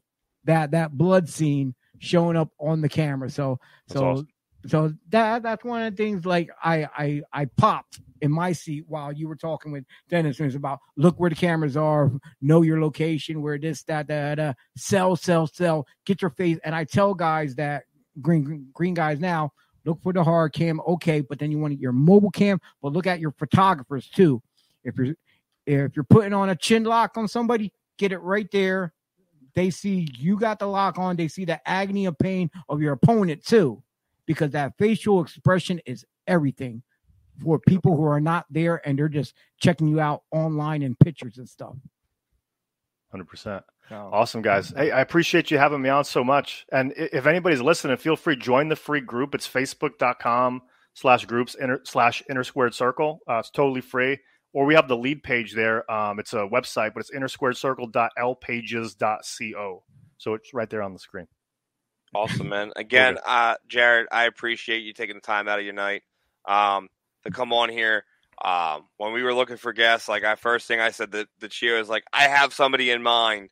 Hold up for October, and I immediately reached out to you um, Thanks, man. because I know this would be something that I'm going to be. I be- again, I benefit from it every day, but I know you know a lot of people don't have your Facebook groups and your pages, but people have. They do tune in for this, so I want them to see that um, that we're not just here to talk to independent. You know, we're not here to talk to wrestlers. We're here to talk to anybody in the wrestling business, training or not. Um, so again, thank you uh, for coming on, and again, I can't wait to you know get back into the, the learning. Like I have it on my cell phone, Sweet. my tablet, and my laptop. So like I'm literally looking at stuff all the time. awesome. It, it was fun, guys. Thanks so much. Thanks a lot, man. Have a have a good rest of your show. You too, Thank you. Jared. Thank you. Later. Bye. Oh, that was awesome. I'm, I'm I'm glad you got to connect. Look, like I said, there's I- I- things that I can pull off. There's things that I can do, and then there's things that I can do. Well, but when well, when we discussed coming getting people on the show that was one of those like absolutely we needed the i needed i wanted him on here this is going to help a lot of guys out in the wrestling business well, I'm I'm glad you did because one one of the things that uh um that I wasn't sure about was who he was originally because you know because I because I knew Bob Evans because from from being up in this area and stuff like that. And I went when you told me who he was and I tried looking him up I couldn't research him like I wanted to like I do everyone else. I go I I I, I look at the product I look at the background and I didn't have nothing to go off of. So I'm glad that that that you took lead on this and I was able to uh, when then when the show started, you sent me the link. Uh, I, I was able, as you're talking to him, go through my phone and check out the page a little bit too at the same time. So, but what I'm going to do is I'm going to leave the links up there on on the page for the rest of the show, so people who are just tuning in they can check them out too as well. I gotta pull up my Uh, PDF now because I closed the link of Um, our topics and our and our show list because No, like I all like our PDF. I I do like it at the hand in my hand. Now, Um, Now- now at- though, right? Now at the top of the show, I said uh T wasn't going to be here tonight because he wasn't feeling well. Um, Austin, unfortunately, he's not going to make it tonight too as well. And I think. Hold up, we no, I, I think it's just us two now, right? I I don't think we have No, anybody no, else. no. Why- There's no. somebody else. There's another dude in the green room. Ah man, who is that guy that we keep forgetting about, man? Is it the bologna and mayonnaise guy? No, no, no, no. Well, I got bologna and- Mm. and mayonnaise. It's delicious. Oh, oh well. I guess we just got to keep going on with the show with, without whoever it is. Oh, Uh, I know yeah, who it is. I know who it is. I, don't. I, I don't know who. Wait, wait. ah, damn it! He showed up. Uh, I what thought up, you Mike? were- Hey, fellas. Chio, I thought you were in charge of the room. Ah man, he, he, he, I was hacked. You was only hacked. let the important people in. Oh, that's right. We, we, we do have the important person. It's the better Bernard. That's right, the better Bernard. Exactly. Exactly. Oh. No blue Well- check needed. Well, yeah, exactly. I love I. I, I tell you this one one thing for sure. Uh, tonight's going to be a short show because we're not really going to get into a lot of stuff. We're not going to get into WWE. We're not going to get into any other Right. uh rumors and stuff. Uh, everybody out there probably already seen about AJ Lee uh joining uh WOW. Wow. Uh, but the thing we're going to get into what happened yesterday, which you already highlighted on a lot of stuff. Uh, I printed out what I did uh, from AEW in Philadelphia, Pennsylvania. That's right. Uh, right there on Broad Street. Yesterday, uh, we did uh, pop up pipe bombs. Dennis was on location in the field. Uh, really didn't get too many um, interviews because I was a little let down. well, I won't well, lie. Before we went live, look, before we went live, I'm not just going to show cameras and stuff like that. I walked around. I was asking fans questions, and you know, if they wanted to be, we're going to go live on the internet, on Facebook, Twitter, and YouTube, or on Twitch, um, because we have a podcast called Breakfast and Body Slams. But our specials that we do is called Pipe Up Pipe Bomb. And people were like, "No, we really don't want to." I'm like, "Okay." I'm thinking it's because they played hooky from work, and some- they didn't want no one to know Oh. you know but but i was asking those questions like who do they think the joker is so i didn't want to like just not have something there. You know did like- luckily we Right. had people show up that we knew. I I I did, however, like the Cody Rhodes kid. yeah the cody rhodes kid had the most dopest outfit again. I will say i never had that fly of an outfit when i was a kid ever. He had the hair slicked back the outfit just like i could probably be his kid. This, and- this might not be my dad but hey we don't know And for people who did missed uh pop up pipe bomb yesterday because it was about uh we went live about 4:30 and stuff. We had a couple little treats. Uh we had some screenshots posted on the Body Slams podcast page as well as uh Twitter and other stuff. You got to see CM Punk walking his dog. It's and he not a- waved. he waved to me. it, it, it wasn't much of a real good close up shot because he was at a far distance though. But we did get a close up of, of Dennis and his mug in the camera with uh Leva Bates in the background waving waving to the uh show as it was as we were live. And we did have someone comment on there that they didn't really, they didn't think that CM Punk, you know, there wasn't really no energy. So before CM Punk came out, um, I didn't know what was said yet, um, because I wasn't there when he came out with the dog. But he did come up where people, because I did hear stuff in the background, but I never thought of anything. I thought someone just drove in or whatever. He did come up and he did say to people before he brought the dog up, "Hey, look, I don't mind you guys cheering for me or anything, but he goes, but I gotta walk my dog, and my dog is very skittish. Could we not scream when we bring my dog up to go for a walk? Everybody Oh. respects that. But he also asked people to stay somewhat apart from him because the the wrestlers are being told they're not allowed to really like take photos with wrestler with the fans because of COVID. Yeah, That's why, like, I, I took a picture with uh, that, that's Hey. why there's that's why they're still still trying to be strict with the COVID yes. regulations, but at the same which time is they're trying, but they don't want to uh uh shun off their fans or anything Yeah. like that. some So wrestlers were taking Right. selfies and pictures with them, but some of them other ones are still sticking to the the high end protocol. CM Punk is one of them. You know, I get it. You know, he is not as young as he oh, used Oh, to be. You know, like some of these young kids that, you know, unfortunately, you know, they have a bit better immune system. But the and he's fact a that- top the name fact too. that Philly people respected that man's wish. We're Philadelphia. We're Yeah. rowdy. We're rum- rambunctious. We don't listen to people's authority. no, not at all. But No, the fact not that really. he came up before that and asked people to, you know, chill, just not to be too loud, and they did that. That was class. She wasn't. She was. She was. I think she also said she was kind of surprised that he didn't have any security around him. Trust me, ma'am. He had security around him. You just didn't know where. He literally had four or five people walking around in regular street clothes. all Um, right. so- Uh, Wow. I, I I heard you mention earlier when you were talking to Jared that they did do some tapings in the beginning and they did a taping at the end. But we're gonna talk about what was on TV, what you saw at the top of the hour at uh when they started. Seven fifty p.m. on YouTube. And they kicked off the show with uh with the super elite Kenny Omega, Adam Cole, and the Jacksons. Well, you know, uh the Young Bucks. The Young Bucks. uh, uh, uh, as they defeated uh, Bryan Danielson, Christian Cage, and Jurassic Express. Guys, input. Well, I know what I'm going to hear. From I thought it Mikey. was a great match. I really did. Uh, what was your favorite part of the? seeing What was your favorite parts of the match, Mikey? my favorite parts were, uh, of course, the hot spots with Bryan Danielson and fighting with Kenny Omega. Uh, my God, it's just like I love, I love seeing that. I love watching those two work together.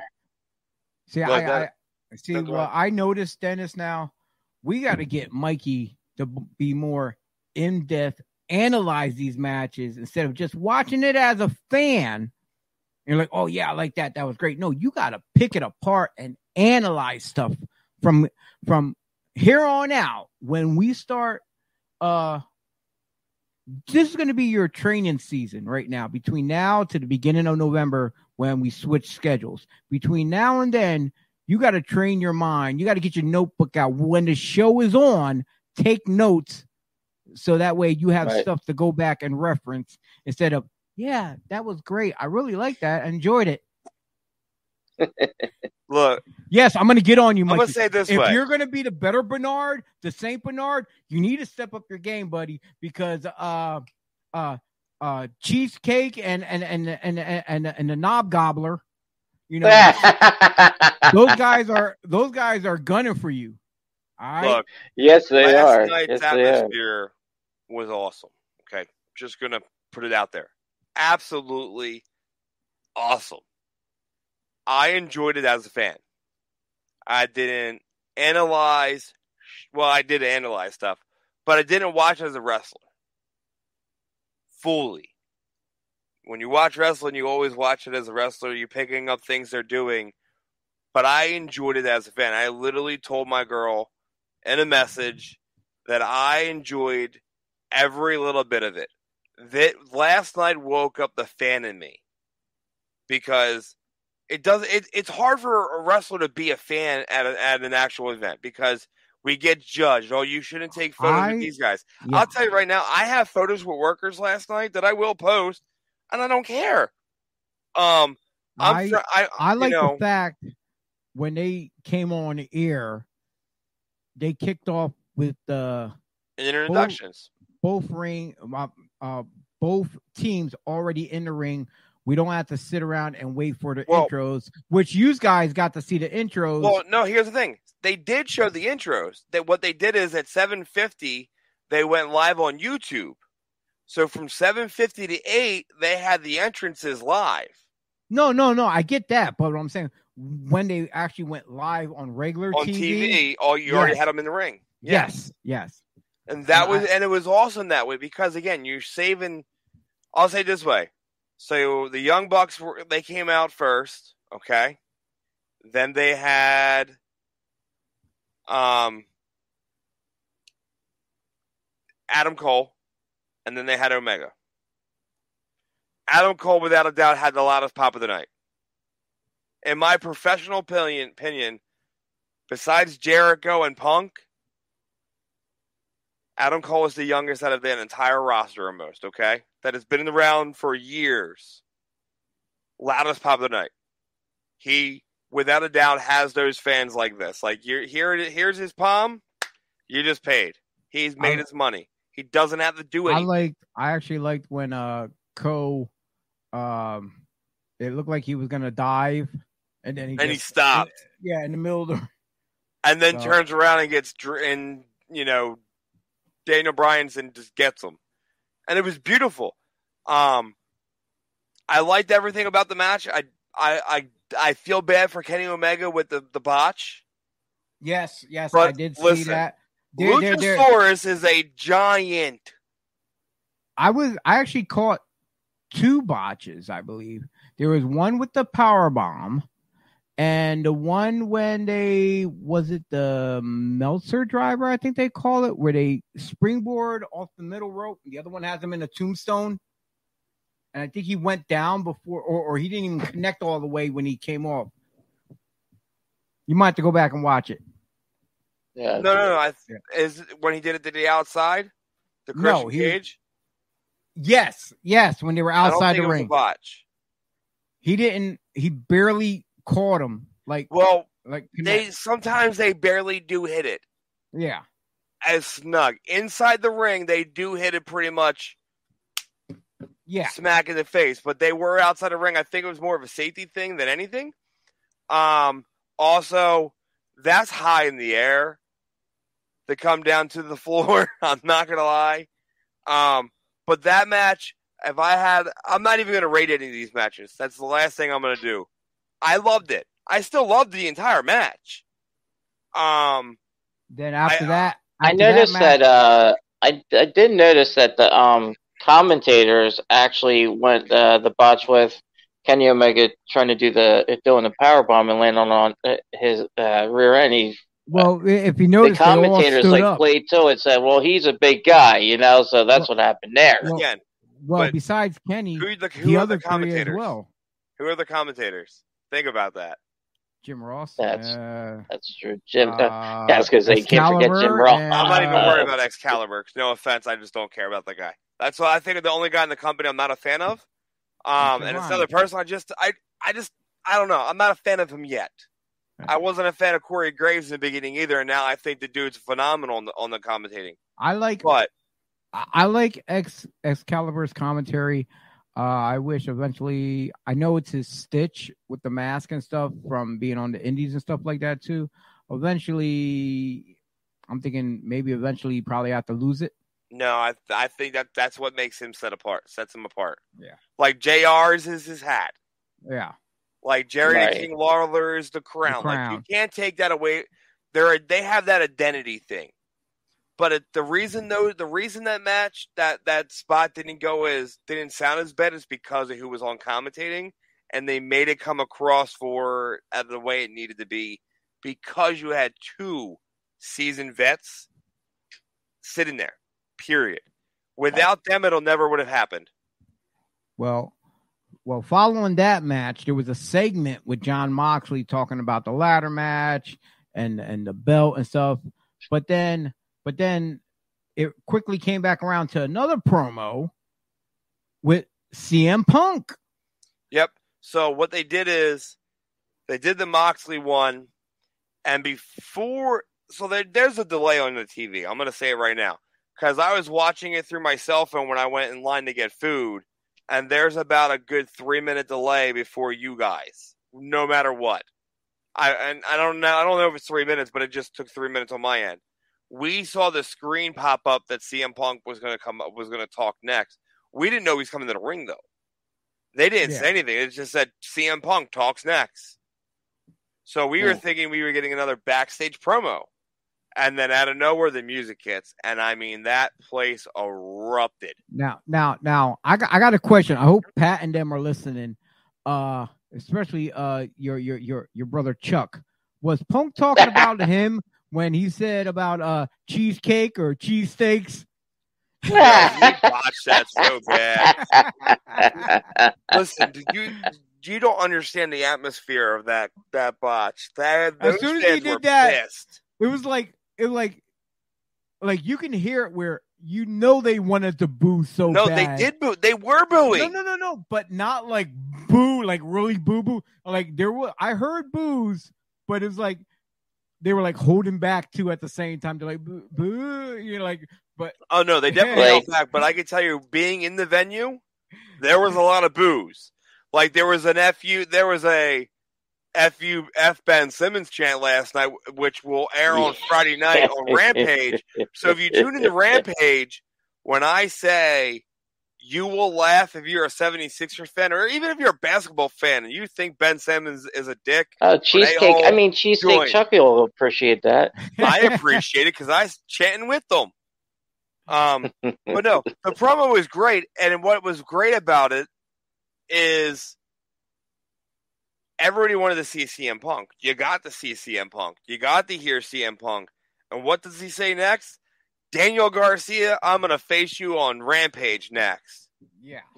Which What? Rampage was filmed though, right afterward, wasn't it? Yes. So, So- what the way they so their platform is they did AEW Dark right from seven to seven. To, I Well, want to say like that- seven. Ain't that Dark Elevation? Because ain't Dark filmed in the studio now? They have the studio. No, they did both. They Okay. filmed three different shows yesterday.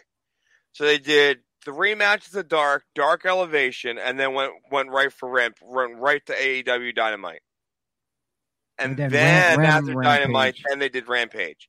But if you th- if you watch it all, if you watch Elevation and you watch AEW Dark and Dynamite, the ring and everything's the same. Rampage is a complete teardown. Mm, They Wow. had they took five canvases off for the custom Rampage canvas. They took all the all the um ring Little, like, skirts, ring skirts down. They took all anything the that um, logos. the logos on the rails are velcroed and taped, and they're literally yanking them off. They tore everything down. So at, at one point, we're thinking we're not getting commentators because they just tore. They pretty much put everything away. Every commentator has their own set of headsets.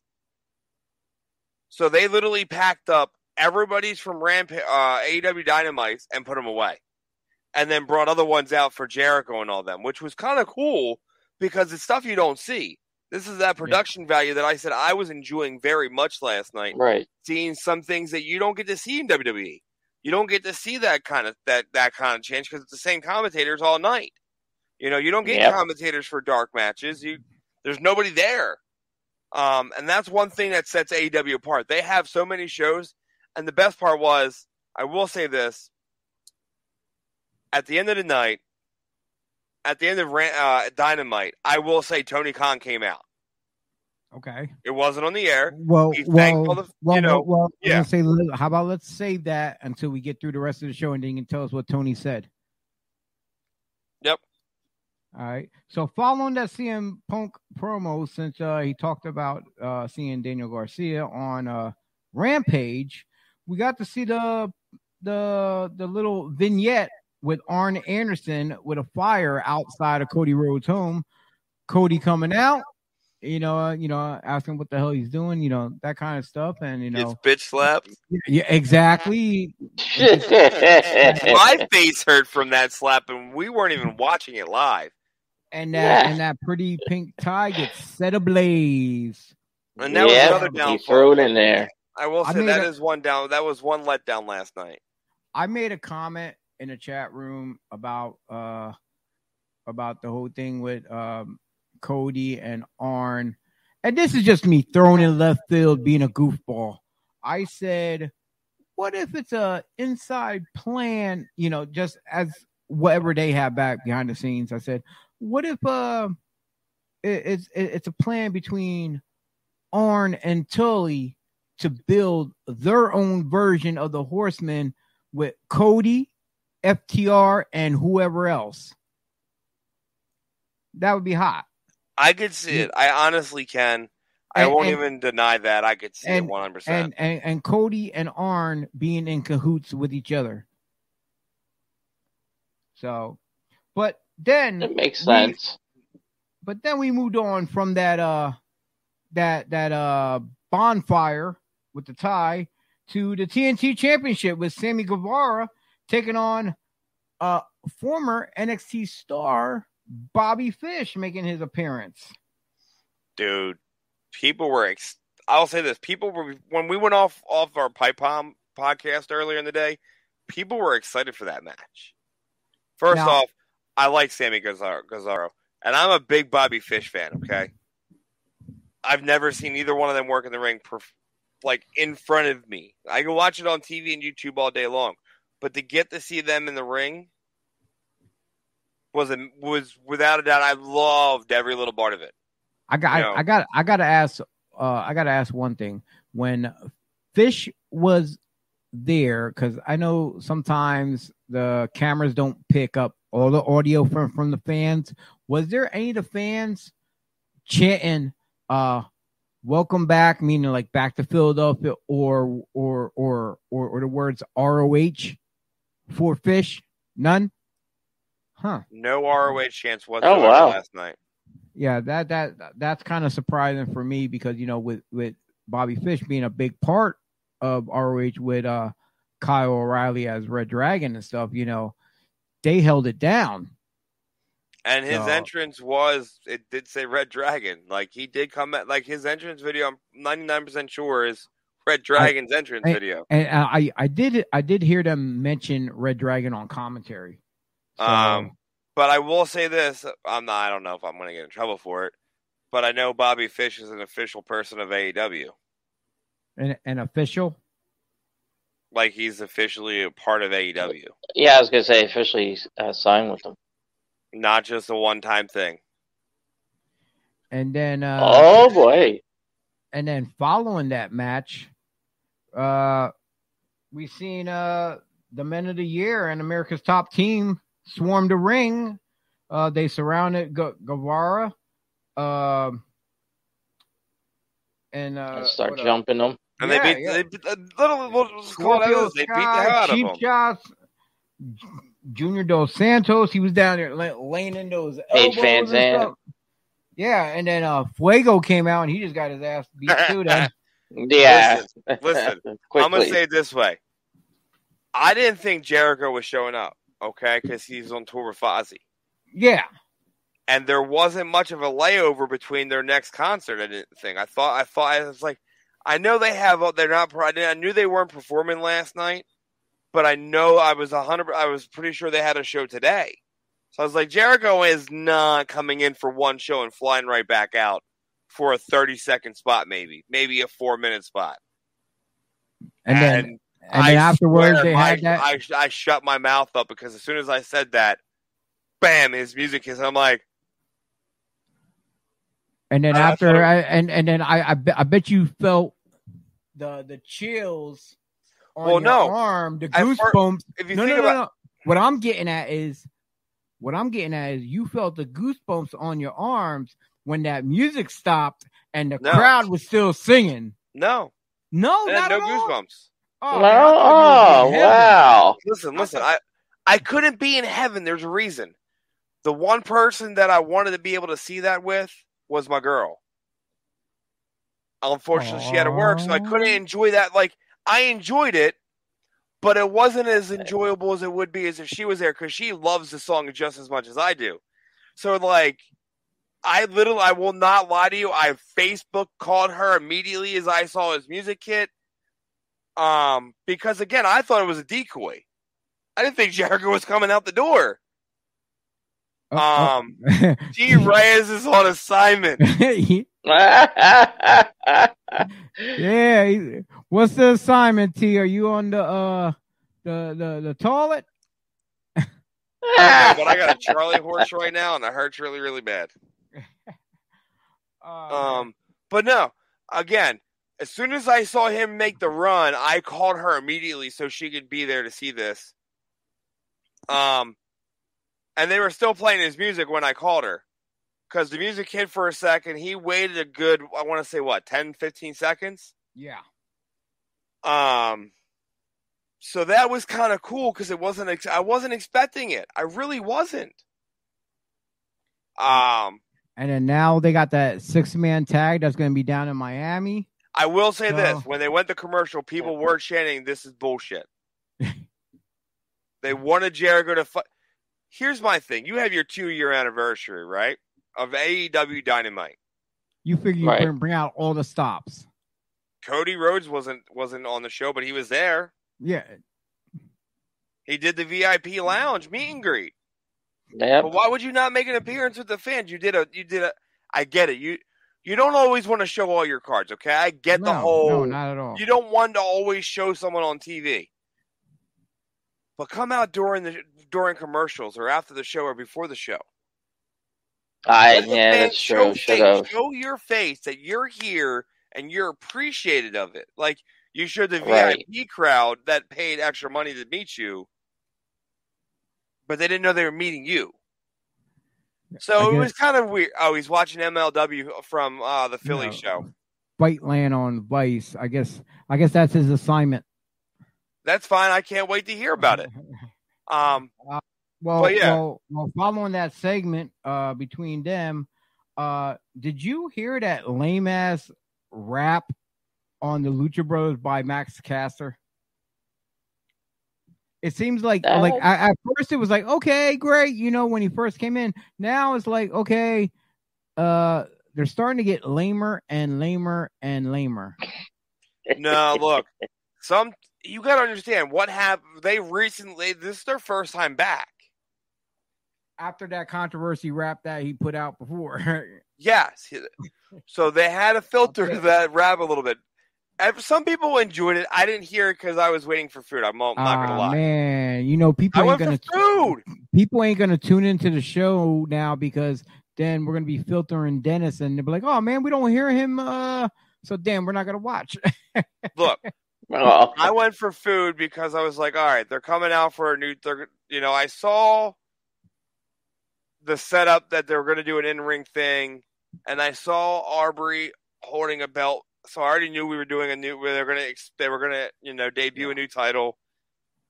I didn't care. I didn't care too much about what was about to happen Did, because I was did-. I was hungry. I Okay, so- food. okay, so you wasn't there for the. Well, no, no. Mm. I was at. I was watching on the TV, and then What do you think of the belt? Honestly, I don't hate it. I really. I- they're matching the logo. They're matching the comp the, the television promotion. I okay. I I I understand the letters in the logo has to match the TV and stuff like that. The logo, but the rest Right. of it, all that going on around it, like ah, they could have did something different. And, and and and instead of making another women's uh title, even though they have uh the women's title already, this TBS title, right. they should have made it uh, a women's tag team. That's that's Well, what I think. But here's the thing: everybody's doing women tag team titles now, so you're doing something different. Here's why: because they're leaving. They're going from TNN TNT to TBS. TBS. it's going to be like, okay, which is better, the TNT title or the TBS title? But one's for a man, one's for a woman. Well, the TNT title is brand new, by the way.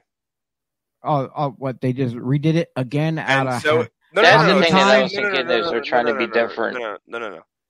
Look at Omega's title when he came out last night, and look at Sammy's title last night, and then go back a week before to look at the titles and look how different they. They're brand. They're brand new belts. no, I was gonna say how many times had they? No, no, no, Uh, no, no. They're we not. could- Cha- they're the same belt. They're just brand new. Oh, okay. Sammy's is I one got different. It has sparkle to it and shine and diamonds even more now.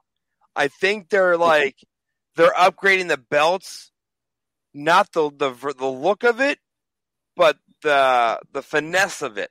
almost giving a more prestige look. Yeah, Yes. have it shine. Omega's belt 100% looks like on that on the lighting, 100% looks so much better than what it did on TV. I'm gonna butcher this name here.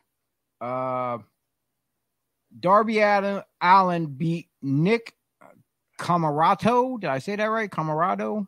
Is that how Yeah, you pronounce it. good good dude. Just I didn't well I was in line for food. Yeah, I wasn't. I didn't know really this match was happening. Well, I knew it was And- and- happening, but I was more intrigued of getting dinner. And then apparently after the match, QT Marshall gave Sting a diamond cutter in the middle of the ring, but uh, Sting for it. Pop, He popped right back Yeah, he up. popped right back Yeah. up. and and hit the scorpion death drop. So, but then then they went on to see a promo with the Dark Order backstage. You know, uh, everyone's trying to get on the same page now. They're trying to figure out, oh well, well, uh, who should run the Dark Order? Who should make the decision here? They decided to be everybody. They vote on everything. So they're gonna go that route for now until we actually feel until we actually see a nice conclusion what really is gonna what they have in store. So we yeah, I was thinking our- about that. How like they're making it so they're kind of like falling apart. So who do they bring in to bring it all together? You know, uh, May- is that where Wyatt maybe no in? one, maybe no one, maybe they'll just keep it as is. You know, they're just gonna keep the group and just vote or whatever. Who who knows? You know, because uh, you know the i- internet is buzzing and swerving. Everyone has everyone is constantly thinking Wyatt or Right. or, or whoever else. So they might just throw us a curveball and be like, you know, hey, we're gonna do something totally different. So I agree. and I then, uh, 100% agree.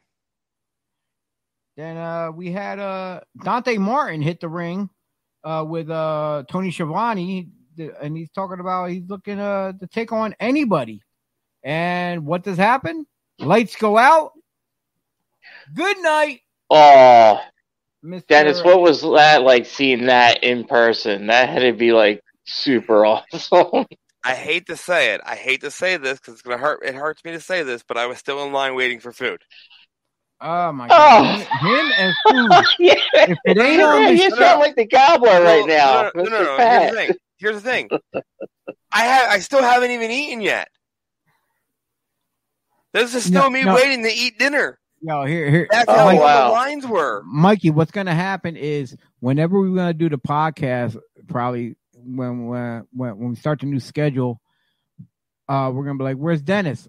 Oh, uh, he's in line waiting for Nina to cook him food.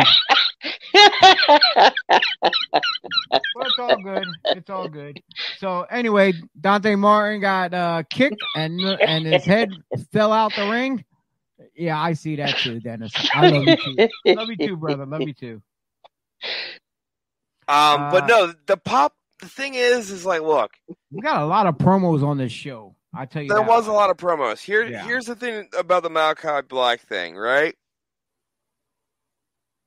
When you expect to see someone like that pop out of nowhere and the lights go off, you're expecting that, uh, like the, the place to blow up, right? The roof to blow off. right. I don't know what it sounded like through the TV. I'll have to watch it. But I wasn't far away from where the seats were, like where it's they're kind of like the spectrum. I'll put it that way, to where the different difference between the the connection, concession stand to the ring, the end where you could hear people, isn't really that far back. It wasn't that loud. People were excited, but it wasn't like holy shit pop Ah, I got you. because the lights went off and everybody knew it was him. So I think they they could have went they should they could have went a different route. I don't know what route, but I think they could have went a different route for that because it was as soon as the lights went out, people knew who it was. So it wasn't Right. that surprise factor that he was in the ring. Now, a surprise factor for me a little bit was uh maybe maybe the uh booking gods or writers whatever are listening and now are they going to try to start doing something with Brian Cage? You know, cuz Ricky Starks he came out, started cutting his promo on a uh, he talked about the FTW title here in Philadelphia uh, with Taz, and next and and then uh, he mentioned Cage, and then Cage's music hit. He came out, uh, Hobbs and Hook. They they they ran in for the save, you know, uh, with Starks. Um, I hope they do something with Cage. You know, instead of you know, you got a big guy like that who's just sitting on the shelf, not doing really anything for AEW, and then hopefully they heard all the complaints and bitching from everyone on the internet, you know, about yo, you know, they need to do something with him. Yeah, So, no, they really do. Um, yeah, they do. and it's only because like Brian Cage really isn't a bad wrestler. He No, has he- a great he has a great No. persona. yes, he It's has a great look to him. The thing is, is he has to know when how to do it. I think that's what's holding him back a little bit. I think he's expecting because he's a big guy, you know, and he's this muscular guy that he's just going to get spots and do things. I don't, and and and again, I don't think that's really what it is. I think there's something he's missing, and AEW, the officials are trying to help let him figure it out before they step in. Right. I'm, Um, I'm, I'm, I'm, gonna try to jump through these results a little Yeah, bit, a little quicker. little quicker. Yeah, because we all got to be up in the morning time. Um, well, unfortunately, Shida did not win her 50th match. She tapped out. She she was tapped out by Serena Deeb, and Deeb uh, Yep. took it upon herself to take the the trophy and uh hit her with it, and it broke a little. I guess the bottom piece broke off. Well, But she hit her in the head. The ring broke the thing. Not even her head. She hit her in the head with it and dro- and threw it down, and the thing just fell apart. Well, you know what? I can't be I cannot be disappointed with that result.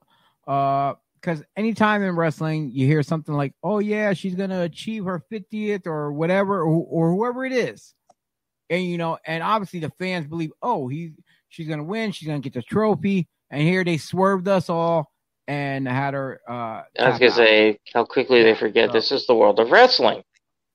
Um, Darby Allin got jumped in the parking lot by a bunch of masked men. Hmm, I'm trying to figure out who they are. I don't know. Maybe it, maybe they were the same uh black mask wearing men who was with uh uh Mohammed Hassan when he attacked the Undertaker many years ago. That's what it looked like to me. But the world may never know. We'll find out. Exactly. we- yeah. you will never know. um going on we've seen a promo from uh mr lio rush uh when he was addressing dante martin about you know i guess potentially being his manager uh, and like when i was watching this promo the way he was talking and this and that and the way he was describing what he can do I just wanted to say it was uh MVP light or mini MVP. yeah, that's what it reminded me of. Yeah, that that's what I I see what he's doing. Uh but who knows that you know we're we're not the bookers and stuff like that. Um there was an interview with Britt Baker with Tony Schiavone talking about the TBS championship and all that stuff.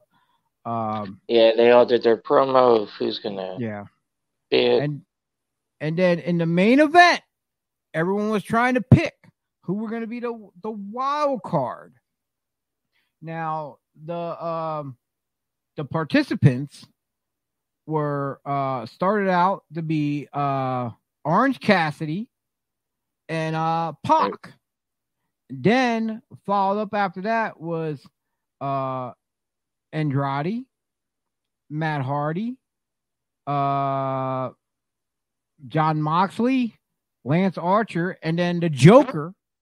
The Joker, everyone was like tit for tat trying to figure out. Some people were saying Bray Wyatt.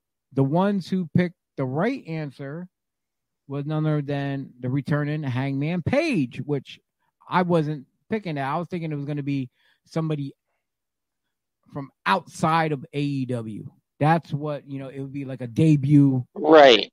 No, it was just. That's what I was saying. I, it's funny, Dennis, because I said because uh, I was talking to a buddy at work uh, who uh, is uh, into wrestling, and I was like, I was like, maybe Bray Wyatt, and he's like, nah. And then when I seen you do asking the fans, and you were saying the same thing, Bray Wyatt, I was like, see, at least I'm not the only one that had that in mind.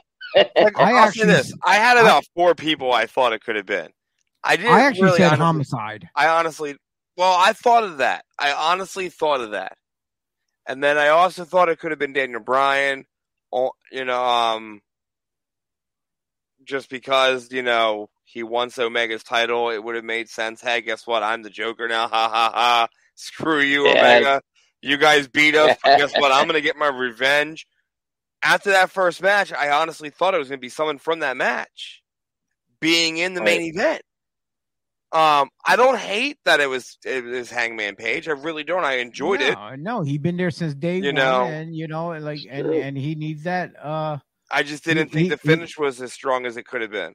no, not at all. I thought I- it'd be again. I, thought it'd be something Mox- more I thought spectacular. Moxley. Well, first off, let's just talk about that match. and um, all it is, all that chip is money in the bank. That's all it is. Hey, it's okay, but it's Yeah. a better version of it. Um, I don't. I don't hate Money in the Bank. I like Money in the Bank, right. but they only do it one time a year. It's now. It's not a WrestleMania match. Now it has its own pay per view. Leave it just a WrestleMania match. Take that pay per view away. But we can discuss that Saturday. Um, Yeah. Which I'm just gonna say uh, that we'll talk all WWE which- stuff Saturday. Which, which Saturday, our main topic, our main topic, besides WWE stuff that happens, uh, will be the Crown Jewel event. yeah, I So- gotta look into that a little bit more. So yeah, so we can uh we can yeah, Yeah. exactly. I was gonna do that too. We all gotta look into uh see uh see what matches there are because we don't know who's gonna go and who's gonna not gonna go, who's gonna protest and To what. be honest, I wouldn't go. So Yeah, that's just my true. personal. That's my personal professional opinion. Oh yes, I agree But- with you. But let's but let's let's talk about this main event. Period. Hands down, wasn't horrible. It was a great match. Um, yes. you expected big things. Like you expected I would Matt like to Hardy see to do his like drop off the top of a ladder through a table. He did it to the outside, which was kind of cool to see. Pac doing the moonsault up the top rope to the outside to Matt Hardy, and um, and Cassidy running around working with his hands in his pants. you know, it was from start to finish. The match gave you everything you could have expected out of that match. It gave you the up and down. It gave you that thrill, that wow factor. It's like, so when that when when Hangman came out, everybody was like, "Oh my god! Oh my god! Oh my god! Oh my god! Oh my god!" And what was great about it, it was Hangman coming out of the ring with Mox standing in the ring, going, "Let's go, come on, come on, let's let's fight." I want to fight you because that's what I'm going to do, and that's what I get paid to do is to fight and have no patience and just take your head and kick your ass because you were in Philadelphia. Yeah. That's the energy that Moxley was providing all that entire match, and it was, and I loved it. And from a fan standpoint, I loved it. I loved it. I loved it. I loved it. I did again. I didn't like the finish because Moxley. It just looked weird, really weird. It's like Moxley fell off and fell off like a, a stale fish. Well, I, I'm not hating the finish who won.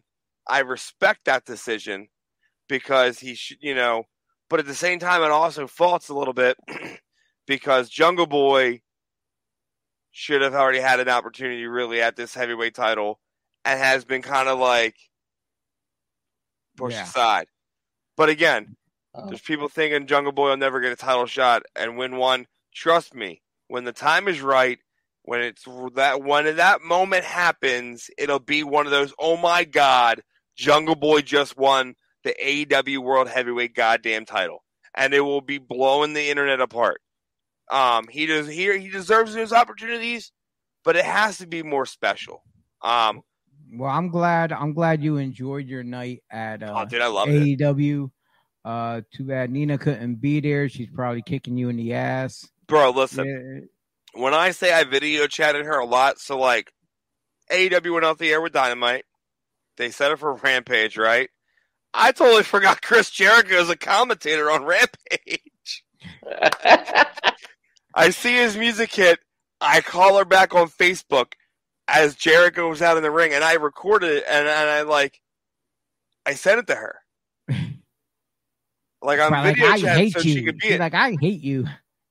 she was like, I, she goes, I, I'm like, I'm, I'm sad because you're not here, and it's not. I can't enjoy our, our one thing we enjoy about AEW is the Jericho thing. That's that one thing that every fan can get together, whether you like the guy next to you or they smell. You're gonna sing your lungs out to see him Chris Jericho's music. Um, so I live, I video chatted her for that, so she could at least have that moment with me a little bit, whether it was through her phone or not. I enjoyed it. Again, I went as a fan and I enjoyed it. But I filmed the CM Punk entrance, right? Because I will say this: I will give you the card for for Rampage in Oh, match I- order. Oh, I know ha- you do. I I, have it.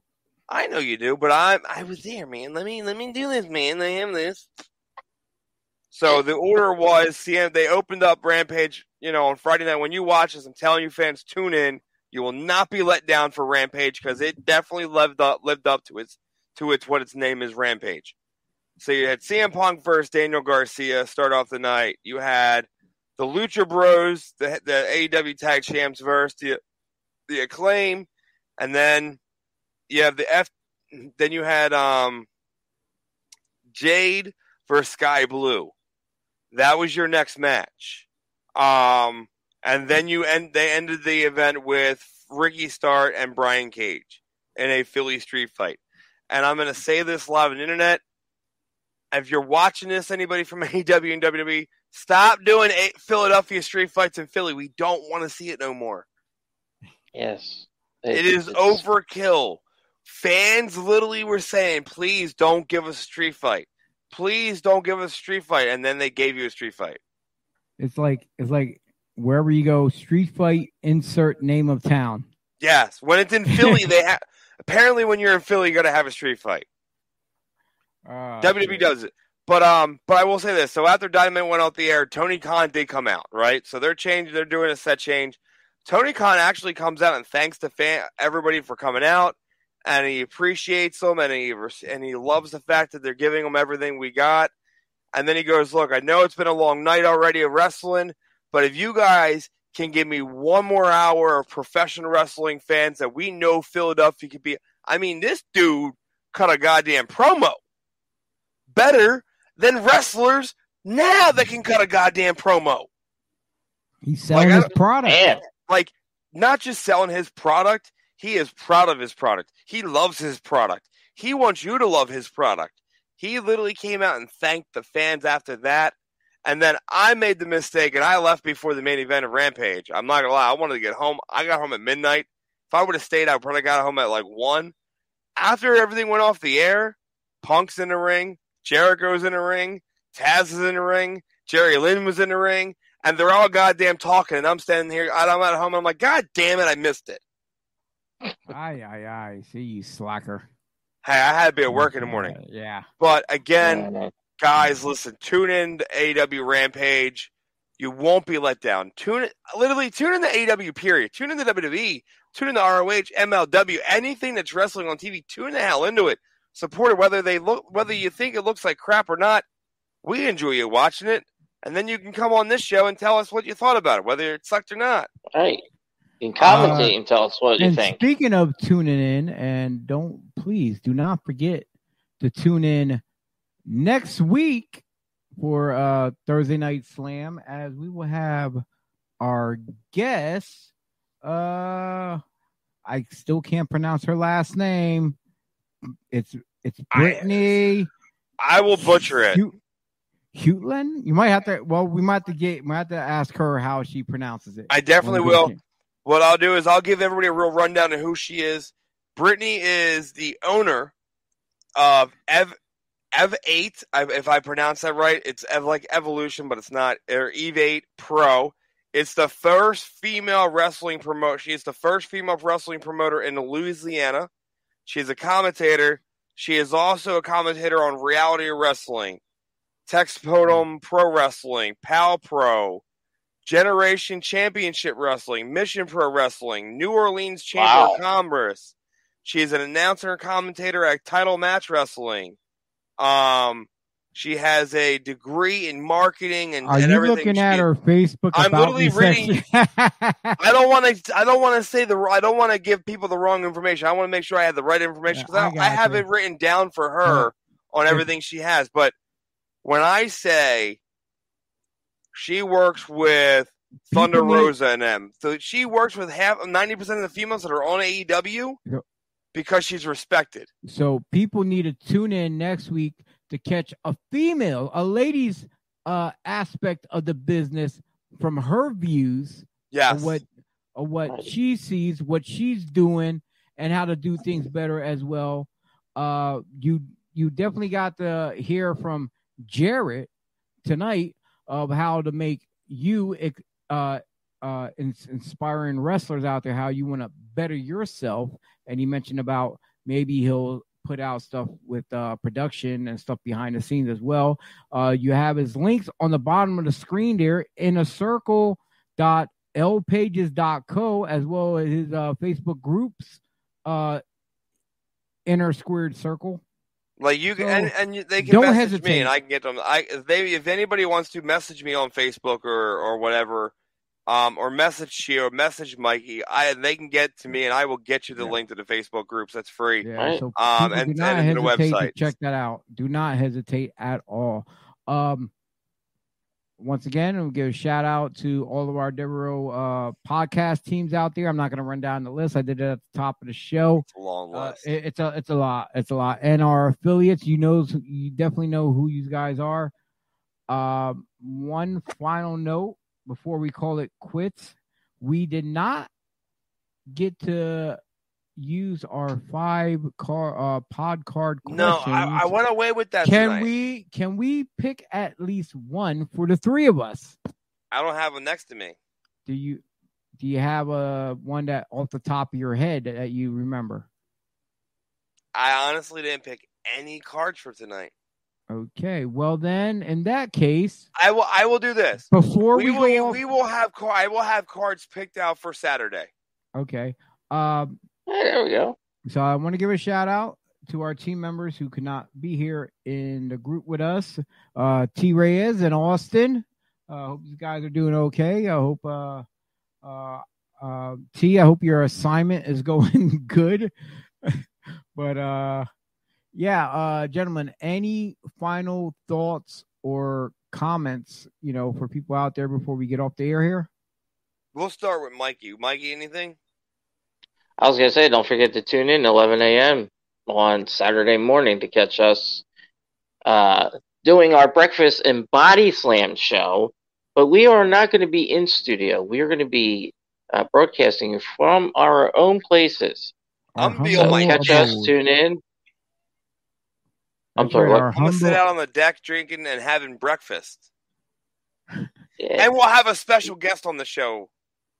Will we? Will we? Oh wait. We'll have is- Nina Cafaro on the show. Okay, because she's gonna be home, so that would work. she out. has off of work. She goes, "Can I join?" Yes. You're now on the why show. not? But She's, I will she's say booked. this: You're booked. I said in the group chat, I'm not dropping names. Okay, you guys heard me say it in the voice in the voiceover. Little birdies are working their magic. Uh-huh. There could possibly be one, two, maybe five throughout the rest of the year of maybe some AEW stars coming on Thursday night slams or Uh, breakfast ju- and body slams on a Sunday. and I'm just to- saying, I and put just to the word people- out. And just to let the people know, uh, once November starts, we're not going to be on weekly. It's going to be bi-weekly. So you're going to get Right. two guests instead of four guests for the month because we have to switch it up due to scheduling with personal life stuff. Uh, Sundays will be a be almost the same thing to uh, our Breakfast and Body Slam show. It- instead of Saturday, it'll be Sunday, but it'll be weekly, so we can catch up on all the wrestling all in one day instead of being halfway through the week and then trying to talk about wrestling, and then you got to wait till Friday. So, uh, yeah, uh, Thursday shows will be uh only for interviews, basically. Sundays will be wrestling throughout the week. That way we can get all our stories straight. And don't forget about the pop up pipe bombs. Uh, we anytime, anywhere. Wh- Right. Anybody? Uh oh. Oh, one more thing. I'm just going to say it now. December 18th in Philadelphia, Pennsylvania, at the 2300 Arena. hmm You can guarantee not only will you have Reap the Future at a booth, I will do my power to see if I can get Chio to have a table at this event. I am working with the power of God. to bring- December. Should I should I say the guest that I'm trying to bring in? Okay. Well, right now, oh, December no, no, 8th. December 18th in Philadelphia, PA. I have to disappoint you, but I am free that day. So I will keep that Oh, you date. said you're open. free? I am free. I will keep that date open. We will discuss after the show. I'm not gonna. I'm not gonna release. I'm not gonna drop the name that I'm Well- trying to bring in. Well, let's not discuss it after the show because we all want to get off. Okay. Whoa, 'cause I want to whoa, get to whoa, bed. whoa, whoa, whoa, whoa, Whoa. PG show. We already had fo- one violation on a- YouTube. God damn it! Hey, I gotta fall asleep somehow.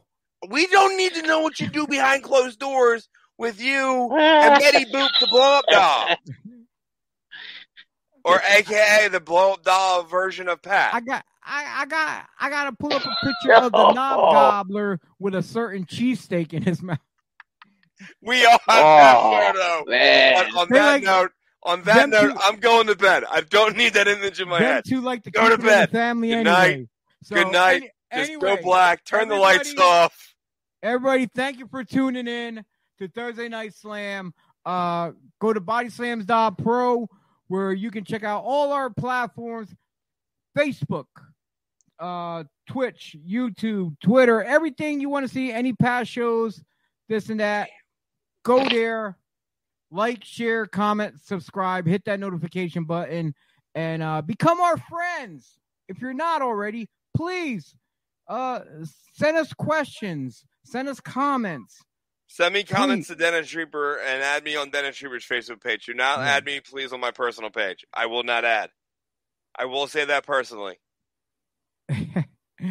and uh don't forget to add us on uh Twitter. Each of us, see, you got uh Dennis Reaper Pro, Chio 24-7, and Ink Artist 45. And don't forget uh Body Slams PCast on Twitter as well. So for everybody here on the team, I'm Chio, there's Dennis, there's Mikey, Austin and T, get well. Pat, screw you. We're out of here. Peace. Thank you.